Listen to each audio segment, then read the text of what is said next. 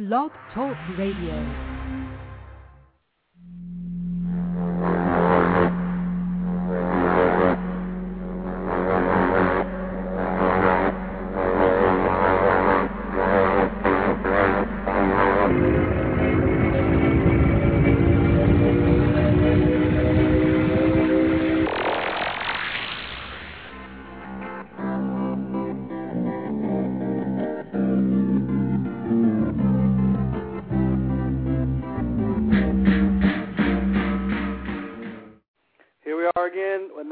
Edition of Rundgren Radio. Tonight we have special guest Ralph Schuckett from the early Utopia years.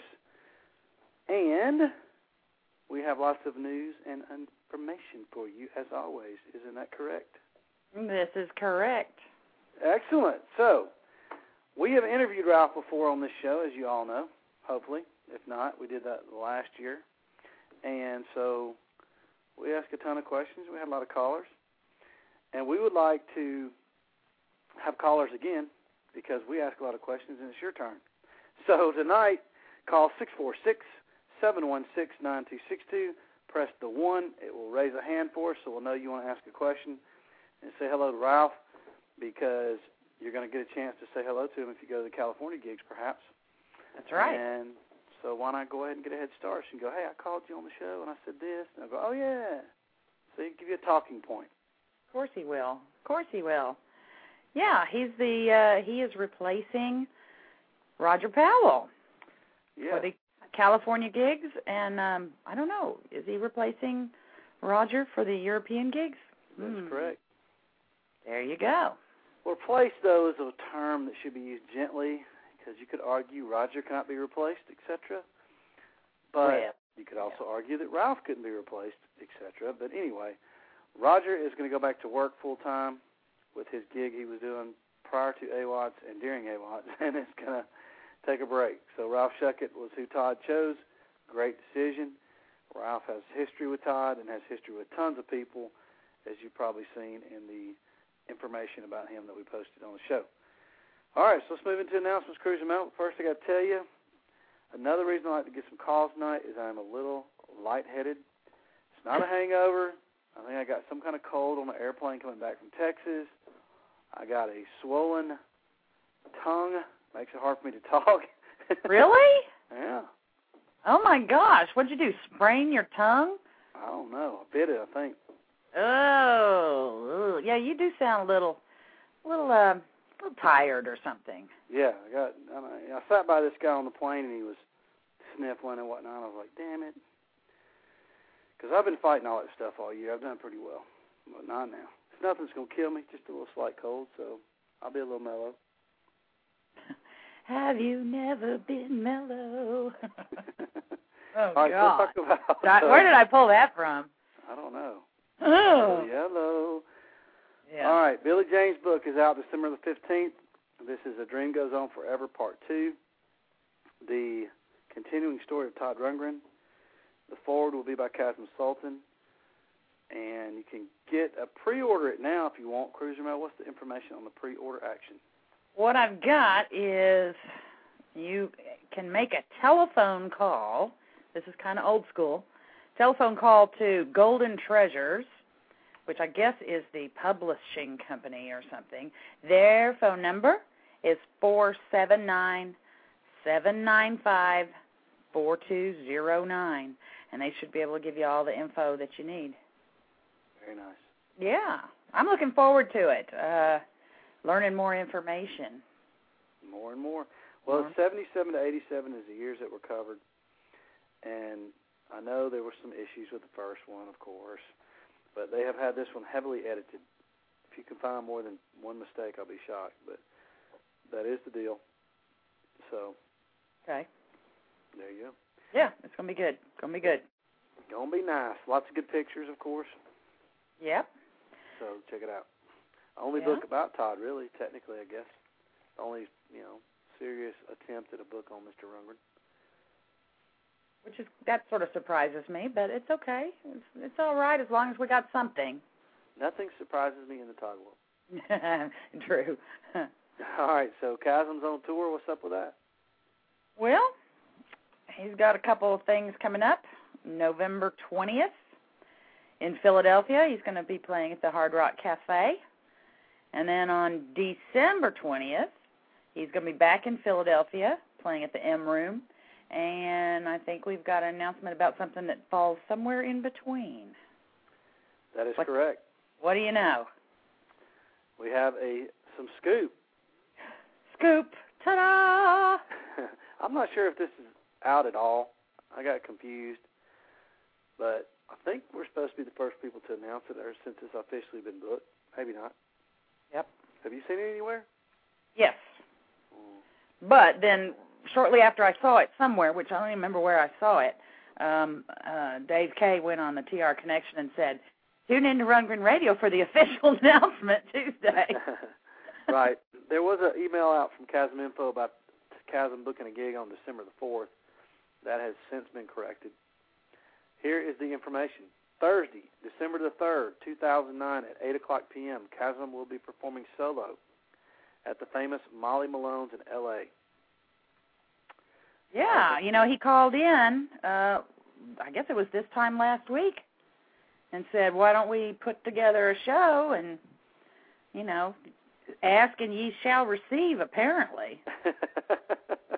So somehow a show has been put together, and uh, I mean, if you're going to be in Los Angeles for the the L.A. and Ventura gigs, you may as well tack on an extra day, come in a day early, and go see Kaz. There you go. Molly Malone's is on 575 South Fairfax Avenue. I got more information from you. General admission, all ages. The venue only holds 150 people. Okay. By well, we way, know he can pull in gig. 400 and something, so better get your ticket. Yeah. By the way, we didn't um, we didn't book that that gig. Kasim called us about it, but uh, Carrie got that done, I believe. So Yeah. we're just along for the ride and making the announcement, and we will be there, of course, with flying colors on. Well, maybe not flying colors, but some colors. All right. I'm going to wear my gold lame. Your gold lame suit. Yes. the venue only holds 150 people. So buy your tickets online at chasmstore.com. Snooze, you lose. Where where was that Chasm store? Chasmstore.com. Okay. The set will be 45 minutes in length. Please come out and show your love and support for Kasim as a solo artist. The gig will set the bar for future West Coast solo shows. I would say band shows as well. Well, but this particular one, it's just Kasim. That's right. You won't have his band with him for this particular, you know, one-off show. Yes. So Tickets are twelve dollars in advance at the chasmstore.com. Chasmstore.com. Tickets at the door. Day of show will be fifteen dollars cash only. There is a two dollar ticketing fee per order, in addition to some postage fee.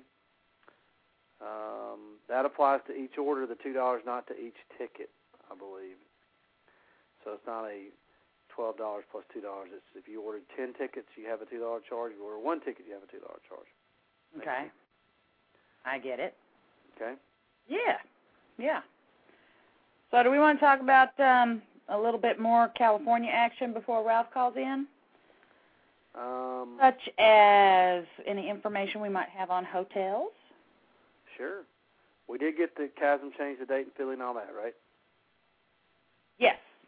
Eleven twenty and twelve twenty, You on top and twelve three in between. One of them's a charity event. Yeah. Yeah, that's the Hard Rock. All right. So we got to get into hotels. If you're going to the Sacramento gig, and we appreciate you if you are, it's going to be a lot of fun, and it's going to be a very intimate show, as I like to call it, because it's a small venue, and it's very narrow, and it is supposed to be absolutely wonderful, according to our locals there, uh, Roger Linder and the Minix. And we have got a group rate at a hotel there. It's the only one we've got so far. There are some other deals going on with some people. We'll, we'll talk about those too. But this is the Citizens Hotel, and you can call them and tell them you're with Run- Rundgren Radio, and they will give you a group deal. Um, and that includes free internet too. I'll work that into it. So And it's absolutely, it's a wonderful looking place. Oh, it's really awesome. Oh, it's gonna be it's gonna be a great situation. It's right across the street from the venue, and you can see the venue and and most of the rooms. It's gonna be part of your view. Uh, block away, I say. I don't know if that technically across the street. I'm not sure how you get there, but uh, they're very excited about having us, which reminds me a lot of the Akron Hotel. And this is a four-star hotel, by the way. The bar will stay open late for us if we are still partying, so it's all good. Yeah. Yep. All right. Beautiful. The links on Uh, what was the rate? Uh, what what was the rate we got? Ninety nine bucks if you mentioned Rundgren Radio. Yeah, it's 99 for a queen and 109 for a king. The king rooms are a little bigger, and there were some other options, but there's um they do have rooms with two queen beds. At first they didn't put those up, but they should be up by now on the website. They have a special website for us where you can book online, or you can call them. But if you want the special link to just book online through the group rate, go to awatslive.com, A-W-A-T-S, live.com, and you can do that there. Okay. How about that? You can get yourself all signed up already. Yep. I mean, we're talking. We are talking. It's four weeks from tonight that the San Francisco show starts. Did Did you realize that, Doug? I'm trying to think about that. okay. Well, We it's four more. weeks and a day then until the Sacramento show. Yeah, let me tell you, there's starting with the San Francisco show and all the way up to Ventura. We got a little who's who. We got some people coming out of the woodwork from Todd's past, Todd's present, and Todd's future that will be at some of these gigs. So you need to come to check them out and meet some of these people, or um, you'll be left out. I won't mention names yet. Eventually, perhaps. That's right. Got to leave people wanting more. all right. So, oh man, I'm dying over here. you are, aren't you? yeah. Okay, then uh, the next place that we're moving would be Los Angeles. Um, on Thursday the third, uh, you should go down that day so that you will be there in time to see Kasim show.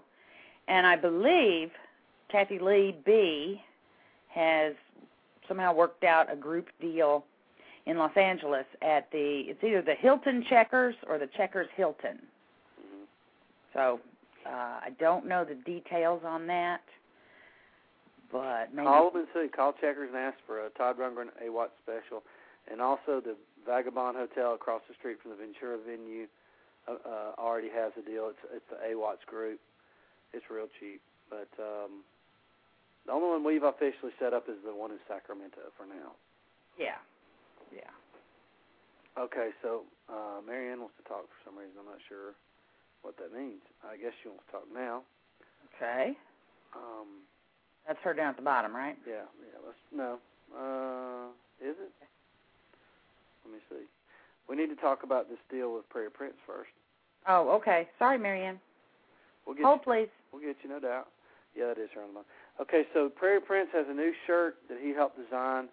Well, it's a tube shirt, but Prairie designed it. Somebody else took the photos, but you can see it at tubes.com forward slash merch or just go to tubes.com and look for merch, and you can see a new shirt that Prairie designed. Has his photo on it, as a matter of fact.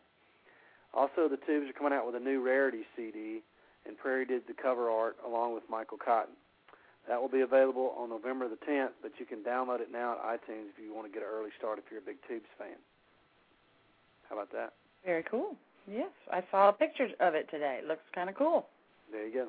Sara Lee is our guest next week. If you don't know who that is, she played bass with Todd on the last four, I guess it was, arena gigs, four or five, something like that. Uh huh. Mm-hmm. And she's lovely. She's lovely, so she'll she should be fun to talk to next week. Yeah, she's English, so we get a little bit of that accent going. It's not too heavy. Uh, she played in the band Gang of Four for a while, played with the B-52s for a while. Got a nice resume, good bass player. Picked up arena very fast, good voice. So we'll have her on in a week. And Cruiser Mail, let's Yes. talk to Marianne. If we have time, we'll talk about Austin, Okay. because I'm sure Marianne wants to talk about AWATS Cali, and that's next on our agenda. So let's see what she's got. What Okay. you got, Marianne? What's up? Hi guys. Hey. Hello. Hey, how's it going? Good. Good. I just have to tell you, just I'll be real quick. Larry and I went down to Sacramento today and went to the Crest Theater uh and talked to the lady there and we put up some flyers and we went around Sacramento and put up flyers at quite a few different places. But she let us go in and look at the theater. Oh my god. It is so gorgeous. There is not a bad seat in the house. I guarantee you. They they are just wonderful. Just wonderful. It's going to be so neat. And it's like just like like you said it's like about a 2 minute walk to the hotel. Oh, Really? So it's Hotel. really, it's really great. Well, that venue, what's what's weird to me about the whole thing is how it looks on on computer. It looks like all the seats are bad on the seating chart, which if you look at the real photos, you can tell that's not the case. I don't know why. Oh, no. Better seating charts. We we went all over. We sat in a whole bunch of different seats. We went way up the stairs and sat up on top, and we sat down at the bottom, and we sat on the side and sat in the middle, and we were just running around like nuts in there. And uh, uh, every every seat is is going to be great. They, they're very inclined, a very steep incline. So Larry says, "Okay, sit in front of me, sit in front of me." So I sat in front of him. and He goes, "Oh, I can totally see over you," you know. So well, and then not we exactly Kareem Abdul-Jabbar, you know. well, no, I know, but you know, my, I have big hair. But and then so then we decided to make a little side trip to the Capitol building, and we went into uh, where Arnold uh, Schwarzenegger's office is. And there was a guard outside, and I said, "Can we take pictures?" He goes, "Yeah, sure." So we, I held up some flyers in front of Arnie's office, and we took some pictures. Did you take some pictures inside the venue? Uh, we did. It was pretty dark in there. I took a couple, and if I can figure out, I'll try to send them to you. But it was it was pretty dark. But then there's also really in the lobby. There's a beautiful area. It's like down a couple steps, and it's all in kind of open but enclosed and open at the same time and you can see that they like have you can have a bar set up or like with you know you could put merchandise tables there or something it's really a nice setup and uh, she went ahead and put some flyers up inside. I wish she says, "Well, if you have a big poster, come and bring one." She says, "I'll put it up." Wow. Who did you talk to? Did you talk to Sid by chance over there? I can't remember her name. She told us, but she's she's worked there for like 11 years. We're standing outside and the place is locked, and I thought, God, I don't know what we can do. So I I called their number and talked to her, and I said, We're standing out in front, and we want to put some flyers up. She says, Oh, I'll come out and let you in. So she did. Nice. She was really nice, Well, they and um, it was uh, it's it's really really a neat neat theater. It's it's going to be really great. They've been great to work with. The sound guy that we had used to do sound for Todd. We talked about that last week, so that's kind of cool. A little history Yeah. there. The founder of TRC lives in Sacramento. I mean, we've got a lot of ties in there into Todd, Yeah. and um, we're looking forward to that. Now, did did the um, floor seats were they as tiered as the upstairs? Were tiered a pretty good bit? You know, Yes. like we're talking about. Wow, that's Yes. really good to hear. They are. They're they're tiered, and and then um yeah, it's it's there's like a wide area in between the the lower section and the upper section, and it's really tiered. It's it's yeah. There there'll be no problem seeing. Oh, And then we cool. went over to a place called Skip's Music. It's a big music store in Sacramento, and put some flyers in there. And those guys in there know Todd. They they know they're they're fans, so they were excited to find out about it. They said, "Oh yeah, we used to have his uh the guitar in here. We had it on display, the one that he got from Eric Clapton, you know, and now he sold it and all that. They were talking about that. Well, that's good. Yeah, because we're trying to get the word out there. Of course, um, Yep. we've got a radio ad. We're still working on getting that finalized. Um, that should be starting soon. We're going to be in the Sacramento News and Review, I believe, starting this Thursday. So uh, we're going to start pimping it over there. We we could use some help. We need some more folks. I think it's just you know lack of education, if you will, getting the word out. But we're working on that. And um, there was. Um, let me ask you. Okay, so we're talking about the tiered seats. If I had Dave Knife, Mark Reister, uh, and Kathy Lee B in front of me, would I be able to see the I thought they were sitting in front of me. I'm, no, I'm just making this as an example. Oh, oh yeah, yes, I think so. I really do. It's it's They're all tall. it's really quite steep. Yeah, all right, cool. All right, so you went to the hotel too. Tell us about the hotel. We did. We went into the hotel too, we, and uh, we checked out some of the rooms. We looked at the rooms. Of course, I I want the governor's suite, but uh, I don't know if I can swing that. But the rooms are very nice. They're they're not real big. They're small, but they're they are really really nice. And of course, we went to see if we could put any flyers up there, and she said no. But What? yeah, they don't they don't do that there. She said. Well, you know what? It's, it's a pretty classy place. It, it really is. It really is. They have the you know the the the valet Parkers and the bell the bellmen are outside. They have a little stand and everything right in front of the hotel, and it's really quite nice. Well, plus that's not really uh, our target market for people who are coming in and leaving. right, exactly. Or government workers, yeah. Yeah, that's good.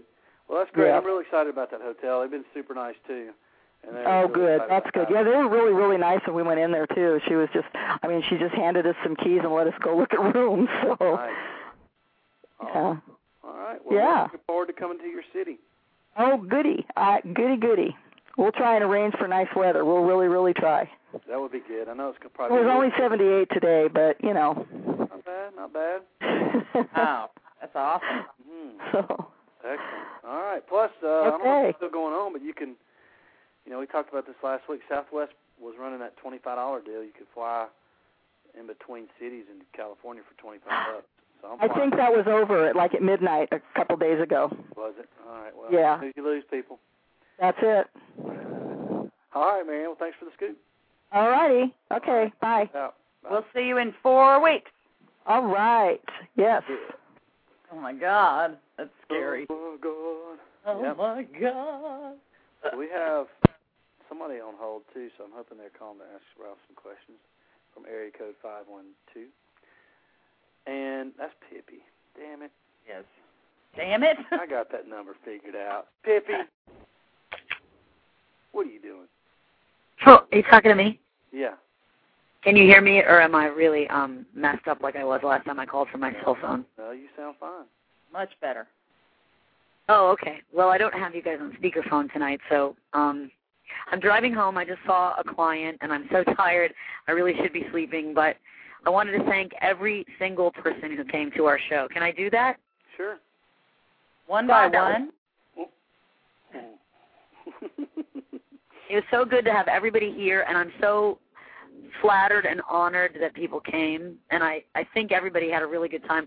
I heard Marianne say that she was going to call up good weather in Sacramento. And did we not have a beautiful weekend in Austin? Austin It was was gorgeous. great. Perfect. And Doug, can I talk about your secret other life and about how we went to a sports bar and everything? sure, whatever you want. But before we do that, Pippi's talking about her and Michelle Rundgren, of course, did the play. What was I thinking? Bad boyfriend stories. It was in Austin for uh, six nights, uh, Thursday, Friday, Saturday, and then the last Thursday, Friday, Saturday, was, uh, Halloween was the final show at four o'clock. Several of us went down there. Us meaning the people, I guess, what would you say in the Todd world? The real hardcore nutcases. yeah, the nutcases, and uh, of course, not all of us, but some of us, and it was a blast. We had a great time. Well, you and had Doug, two you, weekends. you thought you were going to be really shy and embarrassed and disliked the show, but then you liked it, right? And um, you're Oh, not yeah. just kissing my I butt, was right? still embarrassed, but that's beside the point. He liked it when when uh when Michelle gave him a special shout out, shall we say? yeah. Oh my. And I would Yeah, say wait- from, wait. I would say that she did that from the stage, but she didn't. I believe she gave him that shout out uh while she was on his lap. I think she shouted into his belt buckle like it was a ordering box at Jack in the Box. Actually, Okay, could y'all make it even more embarrassing than it already was? hey, there's a DVD, buddy, and people are going to see it, including your mama. that is true. There is a DVD in there. really? Yeah, they were filming it uh the night the day we were there. You guys going to sell that thing? I don't know that we're going to sell it. Michelle it, it got everything. I hope. I think I asked her in depth. She got a lot of of what she needed to get achieved. That was really a workshop for that show, and and we really trimmed some fat and slapped it into shape. And I don't know that she's planning to commercially release that DVD, but I know that I'm going to informally let my friends see it because I ended up being really proud of it. I, I think we did an amazing thing in a short period of time. Because God knows, in the beginning of September, my mind was not on that show. well, you guys, it was great. Y'all, y'all did everybody. I mean, I don't know the other girls in it, but and or the guy, but everybody did a great job. It was very professional, very nice, very fun. It was So it was great. And I'd love to talk about it some more, and I do want to. And maybe we can before the end of the show. But we got Ralph on. and We'll keep him on hold. All right, talk to Ralph. I'll talk to you later. Bye, guys. All Have right. fun. See you Love later. you. Bye. All right, that's our resident psycho from Austin, Texas. that was a good play. We had a good time. But Yeah, um, that was the play that uh, Michelle directed or wrote, or well, I don't know if she wrote it. She, I don't know. How, what, she what adapted it. She oh, adapted. she adapted it. Yeah, it was different Uh-huh. stories from different people. I think some of the stories might have been hers, but there were like I don't know eight eight or so nine maybe scenes that were each different stories and they had different actresses that would tell the story and you know she put it together. So who was just on the phone? that was Chris from Austin. We call her Pippi, and she was she was in uh you know uh Michelle's She was in the time on that. Yeah, and she was in the play as well. ah, Yeah. They were running buddies for a month, I guess. Putting I that get you. together. Hyde Park Theater in Austin, Texas. Yeah, it was it was pretty wild. yeah. Fun. Hmm Hi, Ralph. How are you doing? Hey, hey, Oh. Mel. I'm assuming that's who you are. Yes, welcome to the show. We didn't actually introduce you properly. Yeah, I'm really insulted about that too. Oh. So how's So it how- going? You're going to be in the AWATS band. I I assume you've started learning some of the. Uh, I'm- yeah, I, I'm I'm doing my homework. Um, uh, yeah, I, I have a lot of practicing to do and a lot of uh, memorizing to do. But it's real. It's cool because I'm, you know, it, Todd put um, these tracks online, um, separating out the different instruments so we could learn what we did, and um, you can hear like before every take you could hear people fooling around and talking and um you know eating crackers and stuff and um it was cool because it was like being in a time machine and going back to that room with all those guys you know i could hear all the little you know patter and everything Mm-hmm. and it Mhm. was really i remember what what i remember how much fun it was Back at Moogy's place. when we yeah when we did it and uh and i can't believe you know people people let todd get away with this no i mean there's so much adventurous stuff on here that uh i mean nowadays i- on a major label no one would allow you know they just it would be too weird. Um so yeah but i've been practicing practicing. I got i'm i'm in the middle of one other project that i'm trying to finish and then i'm going to be practicing 24 hours a day. Yeah. but i'm so looking forward to the gig. I mean i i can't wait. It's it's going to be so much fun for me to to to play you know and play in front of people Yeah, well, you hadn't been a while. I know you've been doing other things, but uh nothing quite like this, I guess. Uh, yeah, I, I I've been most of the stuff I do is in the studio, you know, for for a really long time, you know, like 25 years or something. And um so I didn't really uh you know, I didn't really play with any human beings uh for longer than a couple of minutes, you know, since then. And um so it's going to be it's going to be really fun. I'm I'm going to love it. I Yeah, wish it blast. I guess you'll have some. You'll probably have friends and family checking it out. Yeah, in LA I have my family coming and uh I think a couple of friends, so that'll be nice. And uh yeah, I don't think none of them have, well they they've seen like uh um they've seen like uh, there were two or three videos of uh, of Utopia online, you know, on YouTube. But other than that, they haven't really ever seen me play outside of the house, you know. so, speaking of Utopia, and I don't want to get you in trouble, so make sure you know what you're doing here when you answer this question. I'm already in trouble trying to learn this music, let me tell you. Has Todd said anything about the uh, opener set outside of A Wizard? No, it's a secret and Okay. um um you know, a- a- as of now, um I'm I'm not playing on the opening set. Oh. but I'm trying to get a hold of him because I think I think he did that just because he didn't want to uh, uh, tack. You know, since I had so much to learn anyway, Mhm. you know, and, and we're only going to have one rehearsal, so I think maybe I'm hoping that he did that for my benefit because I'm, I would love to play more. You know, I know when we, when the gig is over, I'll just be getting started. You know, but Maybe no, he knew you were coming on this show, and that's why he hasn't told you yet. That's probably it. yeah, yeah. yeah. He doesn't like those secrets to get out. Yeah, maybe, maybe. I mean, yeah, I guess he has a different concept for it or something. Maybe. I, I thought maybe he just didn't want the rest of the guys to have to learn a whole new thing, you know. hmm But um, Yeah. Yeah. I'm gonna, I'm gonna try and talk him into letting me do something in the opening show. I don't know if it'll succeed, but Oh, good. Yeah, all right. Well, we'll, we'll maybe I'll we'll do a dance or something. surprise. You can do what? Maybe I'll come on stage and dance or something. You know. Just learn the uh, full icon again, and that's all everybody. Hey, yeah. Seven Yeah, rays. So, so you guys, you guys promoted all these concerts, and do you, do you promote a lot of those, a lot of concerts, or is this your first uh, your first uh, event? Our first rodeo? Not our What? first rodeo.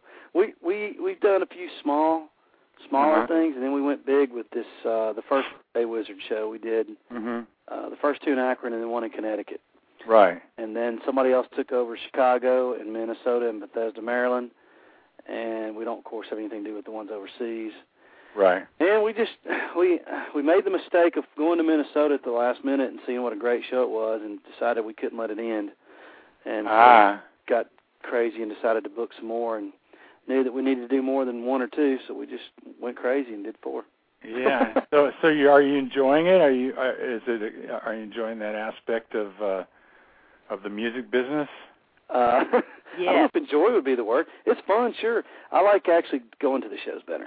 But Yeah. um yeah, it's fun. There's a lot of stuff we learned and now it seems like the the ones for California we're just so ahead of the curve because we kind of know a lot of what we're supposed to be doing and what the rider looks like and what Todd expects and the band and the sound and all that kind of stuff. We've had to learn a lot, but there's still things that you know, advertising in cities we don't know anything about is tough. Yeah. Finding venues is tough. Yeah. Yeah. But, you know, Are you going to be at all the shows? of course. Yeah. Yeah. Oh, good. Yeah, I know most. You know, we we hear that a lot of promoters don't even go to the shows, but we are fans slash promoters, so we will be there. So you got uh, there's like a whole I'm I'm noticing on Facebook there's a whole uh I mean at least that I'm aware of there's kind of a core of people that um I see um you know they're pretty involved in uh in Todd's you know whatever he's doing you know they're they're really into it and there's photographs and and um Crazies. what'd you say we are the crazies. Yeah. So so but so now, have you all been doing this for a long time? No, and I I think the term that Todd wants to use for that group is cultish, and I don't, not in a negative way, but the people that are into it are into it big time. And there's Yeah. there's a, it's not a you know hundreds of thousands of people, but Yeah. it's a very vocal group and a very active group, and you will see a lot of the same people at all four shows. And then, Yeah. of course, not the complete crowd or whatever, but you'll see a good several dozen of the same people, Uh huh. and they will be having a blast. But um, we, we've been doing the radio show for a couple of years. Yeah. Some of these fans go back as far as um, you know the '60s in Nazz. And Wow. brand new. yeah. So and and so do you all like? uh Do they all hang out? Hmm, I mean, I guess they all live all over the country, right? Yeah, there's a lot of travelers, and we have um, we had people. Let's see, what was it, Mel? For Akron, we had I think it was five or six different countries represented for that show, the very first one. Yeah. Yeah, so it's um, Oh, and we already know that that there's uh someone coming from Japan to California. Cool. yeah, we got somebody coming in from Japan, but there there are people all over the country, sure, and they'll be coming in from East Coast, West Coast, Midwest, um, all over the place. So yeah, Chicago. We got a lot of Chicago contingent this time around. We just got somebody who found out from Georgia coming in. Two people Uh-huh. from Georgia we know of. Um, so yeah, good Is that fan is base. that kind of like is that what uh, Todd Stock was was? Yes, a lot of Toddstock people will be there. Toddstock had people from all o- all over the the world as well. They had people from Japan and um uh, Scotland and New Zealand. It was it was pretty wild. And then And what what was it exactly? Because I don't know the details about it. I mean, oh, I, you don't I- know about Toddstock? Okay. Well, I mean, I know just that that he invited a bunch of people to camp out at his place or something. Yes, It was exactly. to celebrate his 60th birthday. Oh, And, Yeah. And so I- like, so how many people showed up? oh gosh. So I think it was around 400, 300, 400, something like that, several Wow. hundred. And they camped out on this property. He has this big piece of property in, in Hawaii, and they did a, a concert. The final night was the first ever uh arena show, the new album he has. Ah. The first time he'd ever played it. So the band was there and yeah, it was pretty wild. Probably would have been a lot more people if it wasn't in Hawaii. It's very expensive at that time of the year to get Yeah. out there. And, This uh, was but that what, still in- a lot of people, and it was a great group, and you know there were no problems. It was nice. This was last year, or Uh, June, not June the last summer, hey, but the summer before last summer. oh yeah, Yeah. 2007. Yeah. yeah, and everybody went for like a whole week, and some people went for longer, and Wow, that must have Help. been amazing. yeah, the people all helped build a couple of tiki bars there on the property, Uh-huh. and um, well, what else they had? Oh, they had a little swimming pool that that somebody built or whatever. I mean, it was amazing. It was it was quite a community. Yeah, I bet. It wasn't. Uh, I, I I I can see like just from what I've seen on Facebook, and I I only go on there. I mean, I hardly ever go on there. I have been recently because of this, but um, um, people have. There's a lot of interesting people who have interesting professions, and and they're people from all over, and they seem they keep writing to me, which is really nice you know, I, I had no idea that anybody really knew who I was, you know. Are you kidding? You I are know. Utopia wrong. fans are hardcore as well. Nikki Nichols was there for Toddstock. I don't know if you really? Yeah, Nikki was there. Wow. Was- Yeah, he's yeah. a great guy. I love him. Uh, Frog Labat's ex-wife was there. Um, oh, yeah, I, uh, the, you know. the Asian lady? Yes, uh huh, Elon. And uh Bobby name? Strickland, who was going to be in the band with you, and Yeah, yeah. he was there. Yeah, it was Yeah. good stuff, man. It's it's it's uh it's really very hard to describe, but it was a very special time, that's for sure. And the people that went, you know, they'll never forget it. I can promise you that. That must have been amazing. I? I, I can't. I, you know, every I've been immersing myself in all of Todd's music lately, and and I just this guy should be like the biggest star in the world. You know, he's he's just so his stuff is so classic and so um uh unpredictable and so well done and every aspect of it is so excellent you know and and it's so the the lyrics are great and he's really soulful and sincere and the melodies are great and you know it's uh um you know I keep thinking god I wish I I had a uh, my own TV sh- network TV show or something. I'd I'd have him go on there you know. But um I mean I know he's got he's got a lot of fans but a lot of people um especially younger people don't um don't even haven't even heard his name. And uh a lot of my friends who are you know in their 20s or early 30s um you know they don't know who he is. Uh, and a lot of them are musicians and I know they they would just they would just love his music. I I made a I made a CD for a couple of friends of mine uh, of my favorite stuff you know it wasn't even my favorite stuff I just I just picked I picked out a bunch of songs, you know, and and put them on CD for people, and they're loving it, you know, and they they they wish, you know, they they keep saying, "Where's this guy been, man? This guy is really amazing."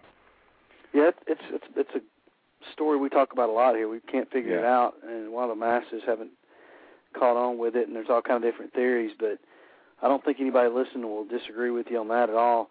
And you know, part of the deal, I don't know. Maybe he but he he's may- not interested in that. Also, Yeah, I don't know. I mean, I, it's the Hall of Fame, of course, hasn't done much. uh yeah, you know, to help that situation. Considering all the the things he's done on his resume, you would think he would at least get a nomination at one point. And uh, he was there actually for uh, to sign autographs. They they did put a display of him up there while we were in Akron, Ohio, for those gigs, and they said he had the biggest crowd that they've ever seen. Um, at, where was this at the This was at the Rock and Roll Hall of Fame? Yeah, to get his autograph. There were several hundred people there, Huh. but you know, it's like it's, and it's they still haven't even nominated him. no, no. Who's in charge of that anyway? a A small group of people. Han, um, what's his last name, Mel? I want to say Wiener, but that's kind of Winner. W E N N E R. Wen- Uh, oh, oh, Jan Wenner. Yeah. Uh huh. Oh, the uh, the publisher of Rolling Stone. Yep. Yep. I don't know if he still is a publisher of that, but so he the Rock and Roll Hall of Fame is his thing. Yes. Mhm. I I see. Yeah. So they've had some weird. I don't understand. I don't. They. I wish they would just call it like the the Popular Music Hall of Fame. Yeah. Because a lot of the people in it aren't rock and rollers necessarily. Yeah. They would start a separate one for that, or you know, have a pop Hall of Fame, a rock Hall of Fame, a country Hall of Fame, because you know they had Disco. Madonna's not rock and roll, for example. I wouldn't say Right, Donna Summer's not rock and roll. Um, Yeah. But there's lots of bands. You know, the Cars aren't in it. Uh, Uh-huh. Kind of shocked by some of the deals. The people, you know, that don't get nominated. There was actually two years ago, they nominated this band called uh Chic, who had Chic. one hit song Chic. called La Freak. Oh, Chic. Yeah. Yeah, Chic. guys. Chic. I call it. Is it Chic? What is it? Chris, Chic. you tell me. Chic. Is it Chic? Yeah. Yeah, Chic. Or chic, yeah. I'm terrible with these kind of things. But um yeah, La Freak, that song. Yeah, I know that song. I, I I know all the people in that band and and the singers and uh in fact when I met my wa- the day I met my wife, she was she was uh she's a singer.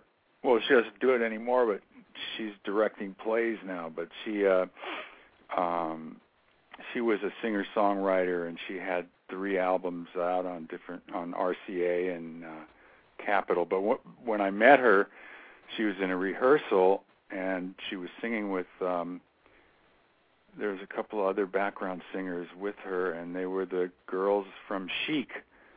They were the two singers from Chic where my wife was singing with them on, in somebody's band. I can't remember who, but it's funny. I met them at the same time. Yeah. Well, But, they're uh, just bad out of Yeah, hell. they're not rock and roll at all. No. You know, it's kind of like high school. You know, I think there's like an there's an in crowd. You know, I don't know who they are or what makes them, you know, any better than anybody else, but there are just certain, I guess, cliques of people that um make you know that that um know each other, and occasionally they let somebody else in. You know, and their standards. I'm not sure what their standards are for membership. You know, but Mhm. that's what it seems like to me, you know.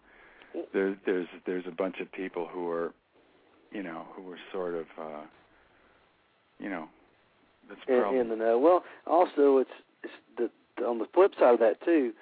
There are people that burn bridges and and get True. excluded from things like that. And I don't know what Todd's relationship is with this guy or with Rolling Stone. He's never really got a lot of appreciation in that magazine, and never Yeah. was on the cover to my knowledge. So you Yeah. know, there could be something there too, where he's just getting blackballed versus.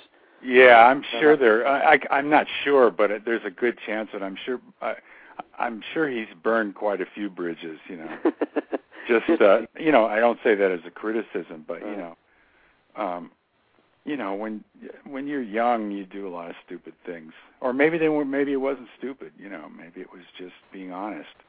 yeah. Um, Who knows? But, um, All right. Well, I've been rude. I've had a caller on hold for a while, so if you don't mind, I'm gonna take this call right quick. sure. and uh we'll see what we got from area code seven seven three. Should I hang? Should I stay on? That's for you, yeah. They're gonna talk to you, I think. Oh, Seven howdy. seven you with us? Yes. Uh, Chris Williams from, well, normally from Kansas City, but I'm from Chicago at the moment. hey man. You can't be from two places, man. You got to well, choose. yeah, actually, I split my time between both. Oh, But uh, anyway, um, a couple of things. One, uh, the uh, from what I understand, in the Rock and Roll Hall of Fame, Jan Wenner has essentially a veto. So they supply a list, right? This big panel supplies a list, and then Wenner can basically strike anybody that he likes. So Really? anyway, that yeah. So I read uh, basically there was an expose about that huh. in another magazine. I think it was Spy a number of years ago, and they had said that uh, that's what went on from somebody who'd participated on the panel. Hmm. So who knows? Todd may have been on the first cut at one point and Uh-huh. got, got chopped because of some personal pique. Yeah, I've well, I've heard of that happening with Jan Wenner a few other times yeah. too, actually. So Yeah. in other situations, so Yeah. it's a good chance it's that's what it is. I appreciate his magazine, no doubt, and the Yeah, yeah. But uh, you know, I just uh, he, he I think you know it should uh, it should be an independent body, and he shouldn't have that ability to uh, strike it. But uh, Yeah. anyway, Well, Um, time will tell. It's it's you know it's like when you listen to music from 50 years ago or 100 years ago. Mm-hmm. Um, you know the stuff that's the classics you know are the things that are high quality and memorable and universal and timeless and um you know they're un- they they're they stand the test of time and people you know with every genera ev- there's people in every generation that appreciate them and buy the buy the music and listen to it. And um I, to me that's sort of like the test of something. There's plenty of um artists that had big huge records in the 30s or the 20s or the 40s or 50s you know that um nobody remembers you know. There's plenty of one hit wonders and there's a lot of novelty records that were big and dance records and stuff but the stuff that people remember is the stuff that I guess it has a timeless quality to it. Mm-hmm. and that's what Todd's stuff Todd's music it has you know Well, if you read the British music press Mhm. currently, uh, Todd gets name checked by a lot of uh, electronica. what does a that of- mean name checked I mean, uh, that he is cited as an influence. oh, oh yeah lot- yeah On a, a lot of the young kids who are doing, you know, uh, you know, synthesi- synthesizer stuff, especially yeah if they're using, you know, classic synthesizers, right which is something that's completely lost on me because uh, I've dealt with some of those old machines. They're cantankerous and, uh, oh yeah you know, and Yeah. you know, given that you can get the exact same sound in a plug-in, uh, Right.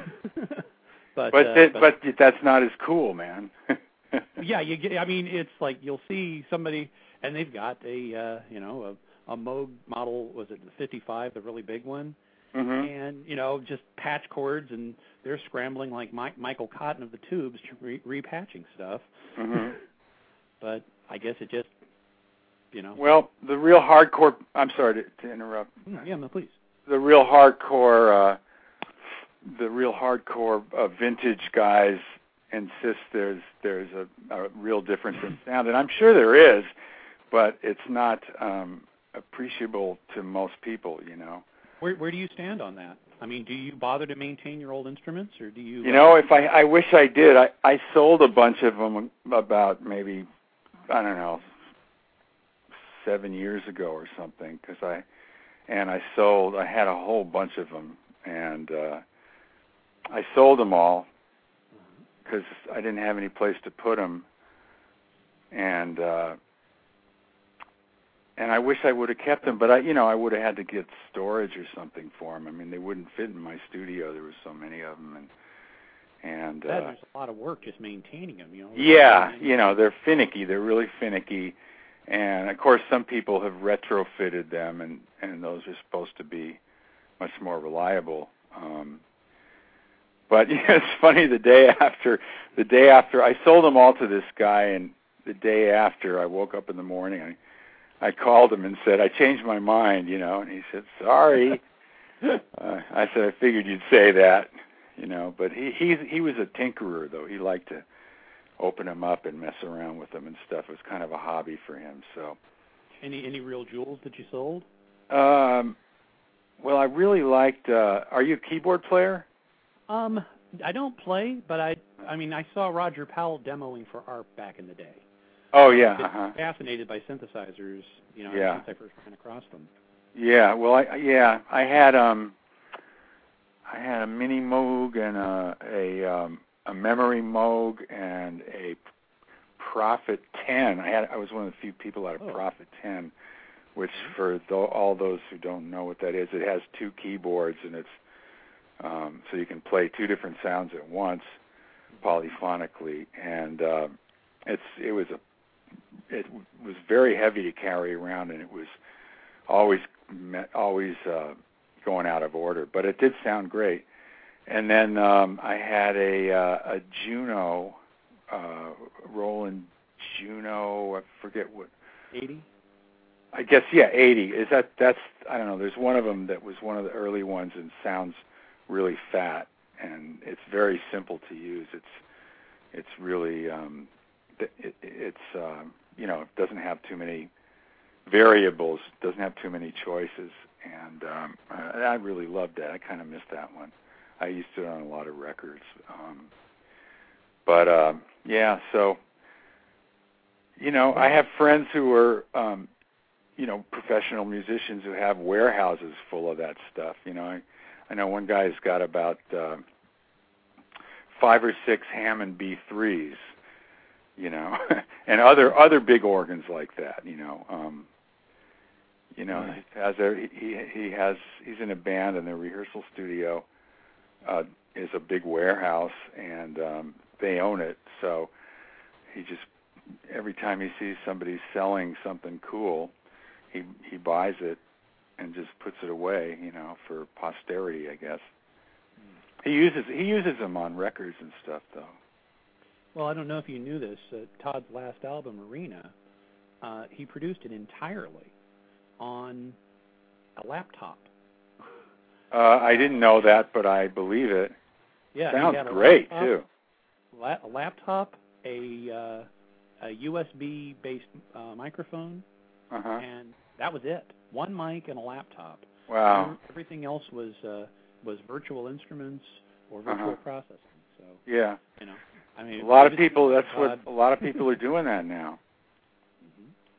So what what will you be taking on the road for these AWATS gigs? Um, I have requested. Um, um, I think I'm going to have the same thing Roger had, which was a uh, a Nord.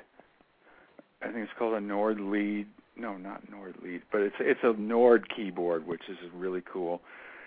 Um, but it it doesn't have a, a weighted action. The the keys don't feel like a piano; they feel more like um, they're they're really easy. They they go down really. They have no weight to them, and uh, I found out that I'm going to be playing mostly piano parts, and so I wanted to have a weighted uh, weighted keyboard like I have at home, and um, so that's what I'm. I think they're going to get me. The the uh, the uh, production company has one, and so they're going to get me the same kind I have at home, and then I'm going to because I have to, you know, I don't know if this is interesting for anybody who's listening. Uh, I you got you got a bunch of keyboard players in the chat room that are listening. So oh, okay. Um, but uh, you know, that is particularly that album. Um, everything runs together, so there's no time to really change your sounds, you know, and um, uh, so I'm going to program the whole show on my keyboard and then just save it to a flash drive. By the whole show, I mean all the sounds I use. yeah, yeah. So every time, so when every time a song changes, I can just hit a a foot switch or a button, and it'll be the next song, and I don't have to fool around with, you know, changing the sounds. You know. Mhm. Um, I know. I remember watching uh Greg Hawkes, uh the Uh-huh. other key player in yeah, yeah, and I'm a fan.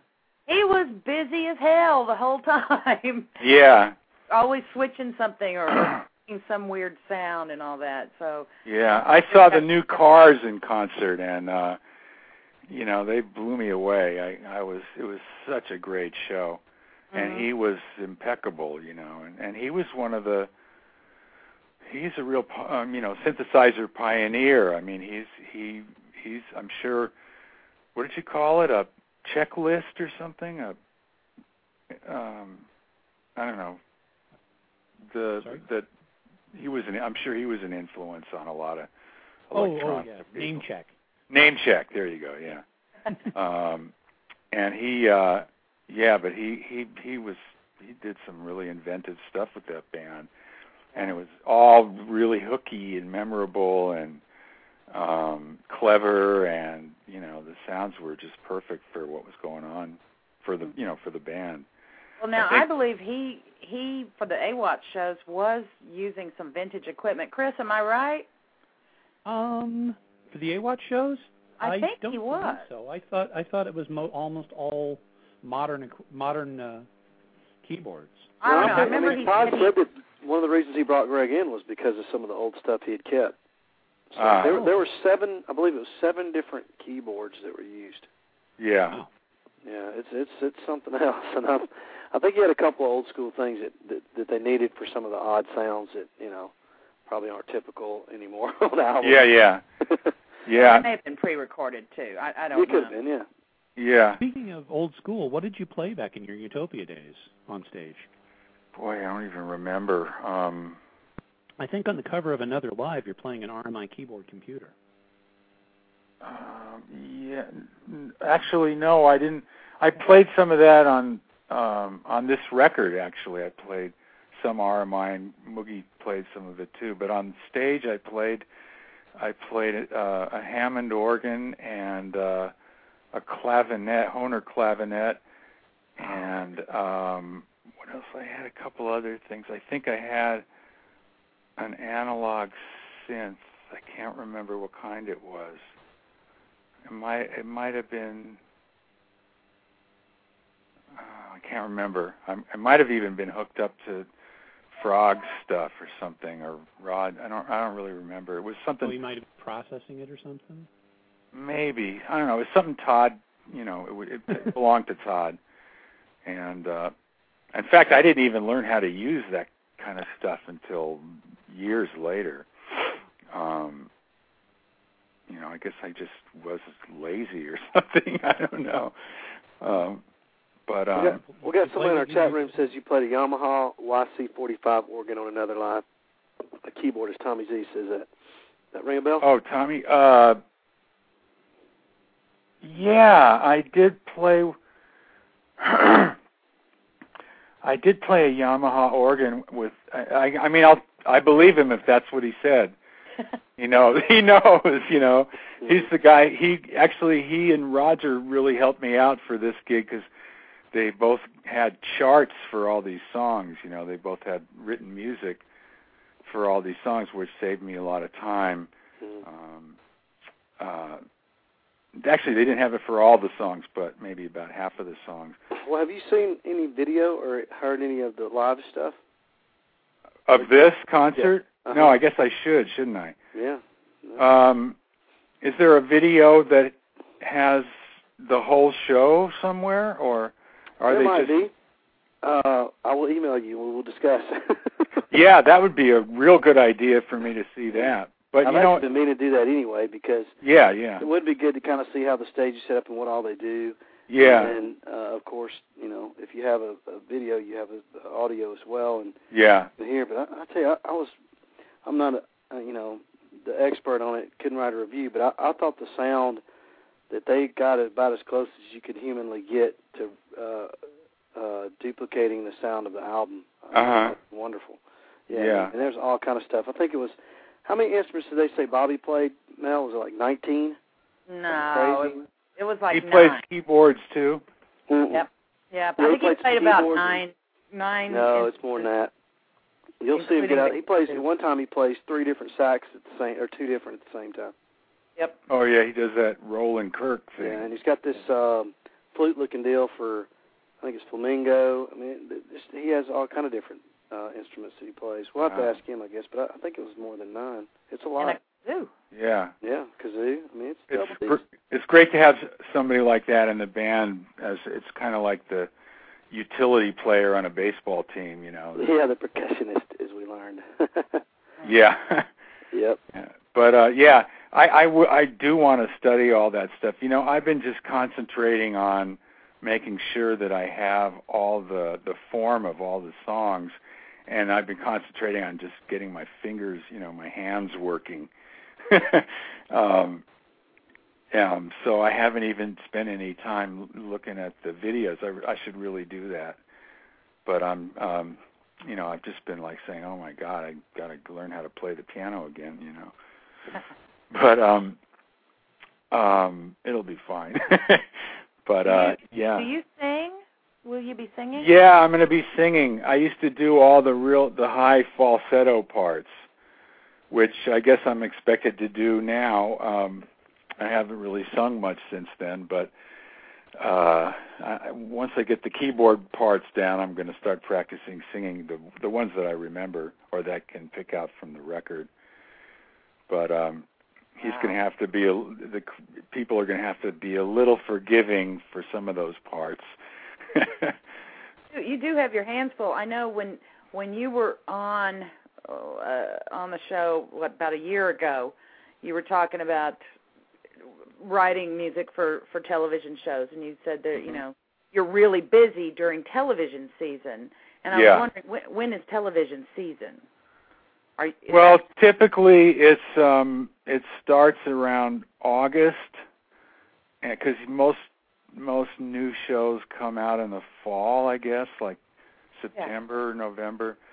For me, I mean, 'cause I, I I do a lot of animation work, and so typically we start working on new shows um in August, like the beginning of August, and then it goes through. um well, could it could go until June. Um, although some of the shows I work on, they don't have a budget for that much original music, so they just do. They might do eight or ten weeks, eight or ten episodes worth, and then they end up editing that all together for all for the rest of the shows. so I guess I'm asking, are you currently still in your busy season? You know, I'm not because um the company that I do most of my work for, um, they're not doing too well now. I think they're going to be sold. I think Oh. they're for sale anyway.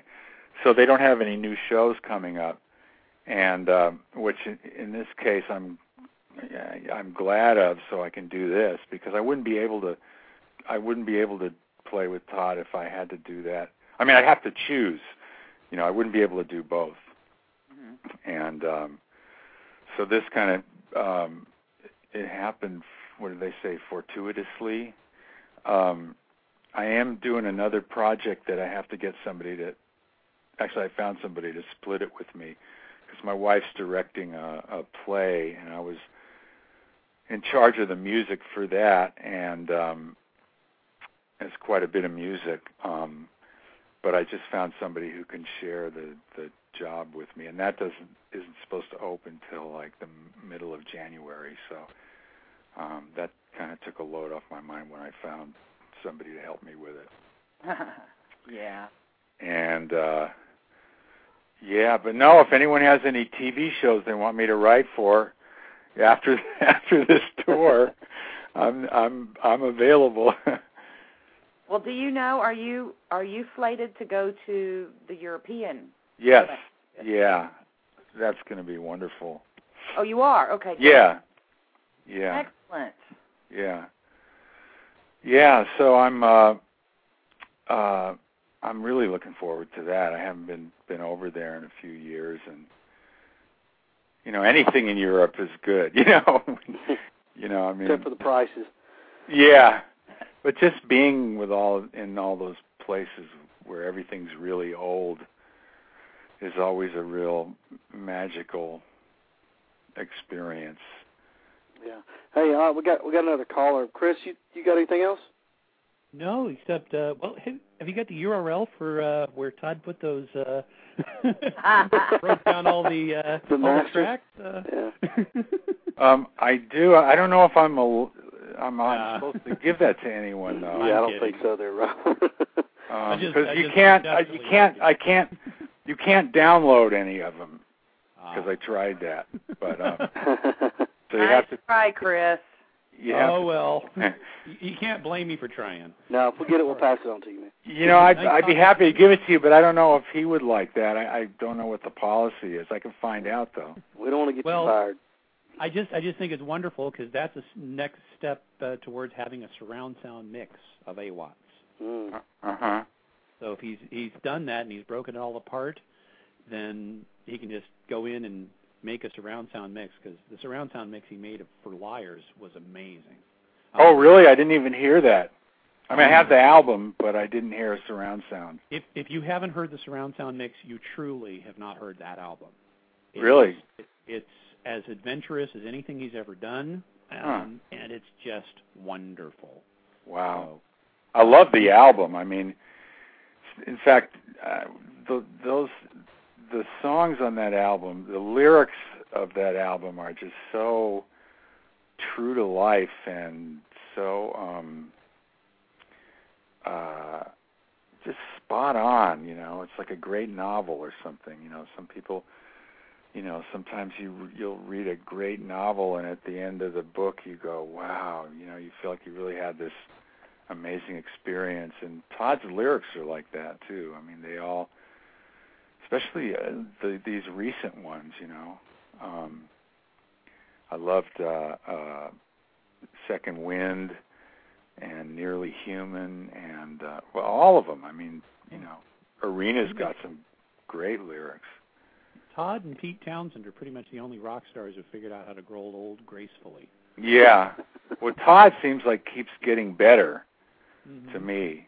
Um, you know, he he uh he's a real um accomplished not accomplished, but he he sings his ass off, you know. He's just really become a real strong singer.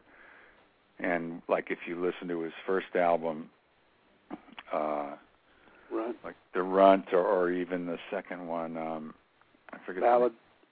yeah, yeah. Um, um, you know, he sounds kind of tentative on those records in a lot of places. Um, it's still like it's a charming sound, um, but he sounds like he's just sort of like getting his feet wet, you know.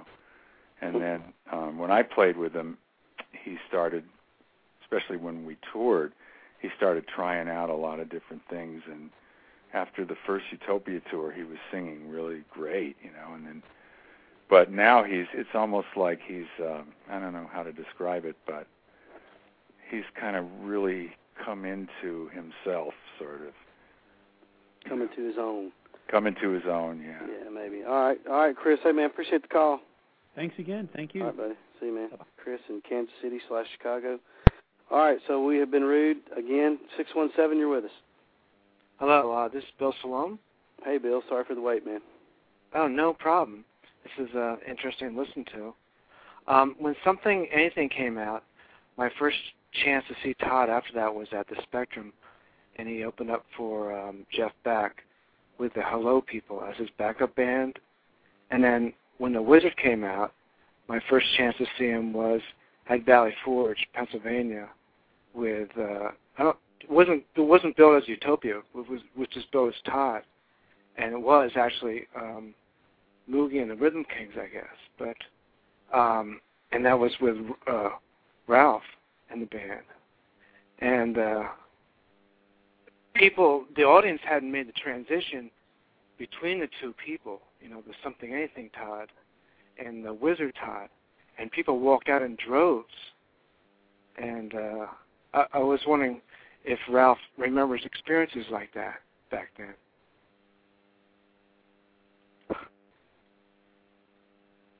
Hello? Hello, Ralph. Hello. Hello. Did we lose Ralph? Did we lose Ralph? Uh, hold on. I think we muted him. Ralph, you there? Yeah. Oh, okay. Somehow you got muted. That's weird. How dare you mute me? it wasn't intentional. I mean, hey, you're the one who invited me, buddy. Yeah. I think it was Melinda. I'm gonna blame her. No. um, maybe I don't know. Maybe when I was meeting Chris, it just yeah. That's well, yeah. I muted. That's what it was. that- that's a real powerful feeling to be able to mute people, man. well, is Chris seven seven three? Is that you, Chris? Yeah. Okay, that's what it was. I'm so muting. what? So what was the name of the venue that that It happened was, at? it was in it was in Valley Forge, Pennsylvania. It was a place in the round. oh yeah, I remember that place. The I Wizard put- tour, and the the audience hadn't made the transition from something anything Todd to the Wizard Todd, and uh, the audience was there to hear, um, you know, hello, it's me and right. Leroy, and they walked out in droves. Really? And it was yeah. yeah. I'm I'm I'm wondering if you remember experiences like that of the audience not, you know, having made that transition. Um, I don't remember that gig. I remember I, I played. I remember I played there with other people. I, um, I played there with Lou Reed. I know. I, rem- I remember that gig, but we won't get into it. But uh, Well, I was just wondering I if it was played, like, uh, like with Todd. like- um, I'm sorry. I was wondering like when Dylan went electric, the audience booed him, and I know I'm wondering if it was a similar experience with Todd, Mhm. like the transition between something anything to Wizard, and people not catching up, the audience not catching up at that point in time. You know, I don't remember any specific instances where that happened. I remember audiences being really appreciative, but um I remember, let's see, when we went on the was it the midnight special or when we, we went on a network TV show, um, right after something anything, um, and we went on with our Utopia costumes, and Todd was uh, Right. Exactly. The makeup and the feathers. yeah, yeah, yeah, and so Yeah. and I I don't remember. I just remember some people in the band saying, "Oh my God, what the hell is he doing this for? People aren't expecting this. He's going to lose a lot of you know a lot of people," and uh, a lot of people tried to talk him out of doing that. And Well, that was the whole Nicky debacle. Uh, uh, what's his name? The the guy who did the costumes. Nicky Nichols. Nicky Nichols. Yeah, Mhm. yeah, yeah.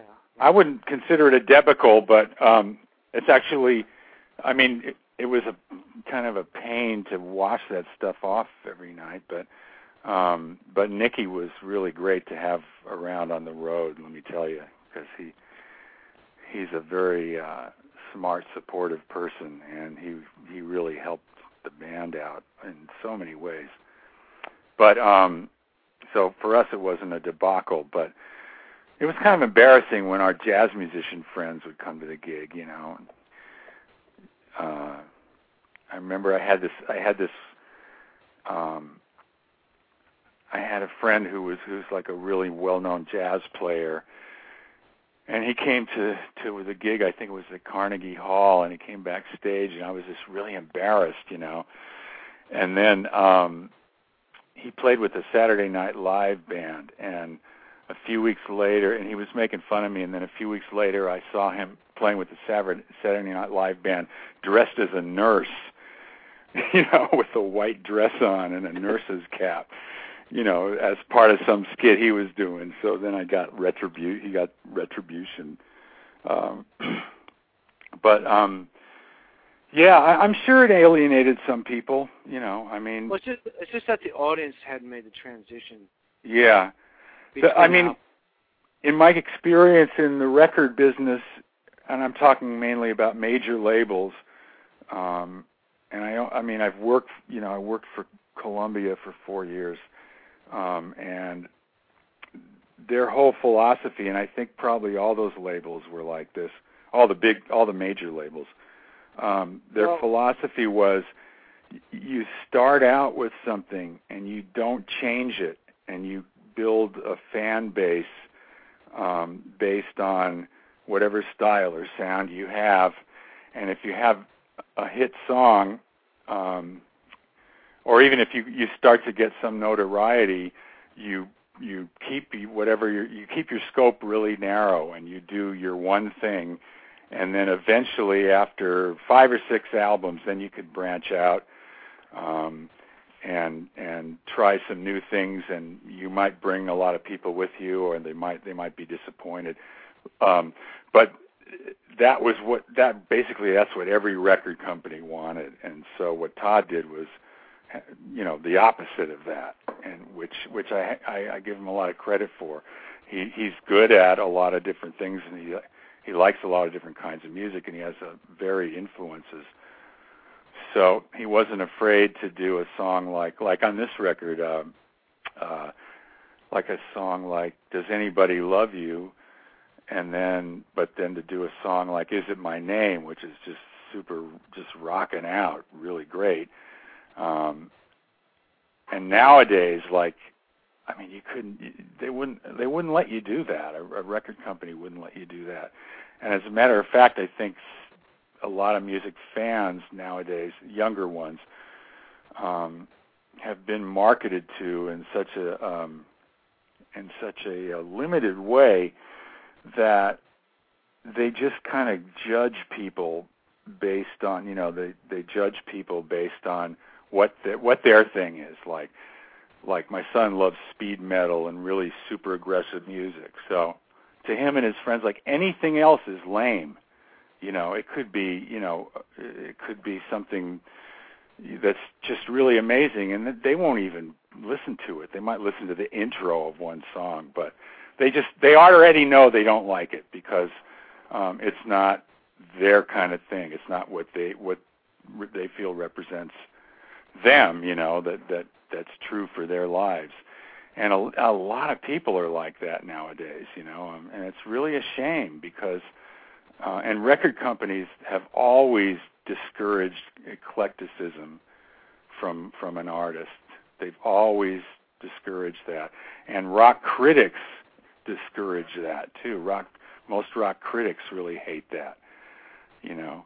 And so somebody could come out with uh a new record um that's brilliant but it's a real departure from what their their hit record was or their first record was.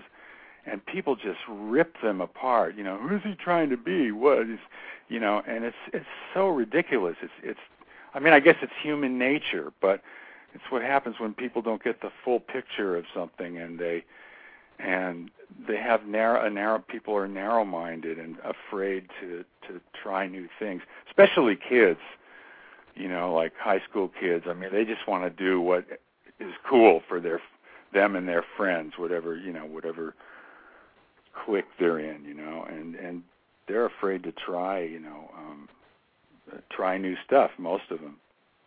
It's just it's so it's so sad because that's well this is my opinion and I imagine most people listening to this show everything that Todd comes out with it's there's so much variety that you just you just wait for the next thing what's he going to do the next yeah time? you never get bored yeah yeah it's I know I never mean, boring there's not one song that's boring it's I mean try to listen to more than one Hootie and the Blowfish album yeah oh I know. I'd rather Well- not if you don't mind. yeah. but that I mean, that's every what one of their songs sounds like the one you just heard, and I, I just don't understand how people just don't get it. yeah. I you know when I worked at the record company, I mean I just saw that so much and I mean it's for every record company. I mean my wife had several major record deals and I've been in bands that have been signed and you know had fairly popular records and um just you're just not allowed to be eclectic. It's a kiss of death. You know that's what they tell you. And um because people who like metal music hate wimpy pop music. And pe- people who like relaxing calming uh you know pretty melodic pop music don't want to hear heavy metal cuz it doesn't have uh, you know it it's doesn't have the same utility in their life. They they want to put on hello it's me when they when they're when they want to relax you know? That they'll put on that or James Taylor or Carole King or somebody and they feel warm and relaxed and whatever you know troubles they had during the day are being soothed. And the last thing they want is for like a rocking guitar track to come out come you know blasting in you know? And and it's the same with uh you know um aggressive rock fans. I i i was um reading um you know like a good example of somebody who i guess did sort of follow that the the correct record company path but in a good way is the chili peppers um because the, their first few albums were all kind of you know really raw and aggressive and um um you know kind of punky and um and they sort of gradually started getting into um more creative or or just different more melodic music more poppy music. And as it turns out they kept selling more and more and more records. I mean you two did that too you know they were pretty raw in their first two or three albums. Um but they waited till they were big enough so that people would accept it. And i and like i uh i was on i was in um the itunes store and i was um when uh the chili peppers last record came out i forget the name of it but it's i think it's a double album it has a lot of really good songs on it. And um i mean these people were you know i was reading some of the fans reviews and these people were saying you know a lot of people loved the, the new stuff and a lot of people saying ah they sold out. They're a bunch of fucking wimps you know. How could they you know how could they disgrace themselves by you know? And there's a lot of people like that you know. There's a lot of narrow minded people in the world. And uh it's too complicated for them to appreciate uh different kinds of things, you know. But I would be I would bet that most of Todd's fans like lots of different kinds of music. Um Oh, I think most- I think they do. I think we do.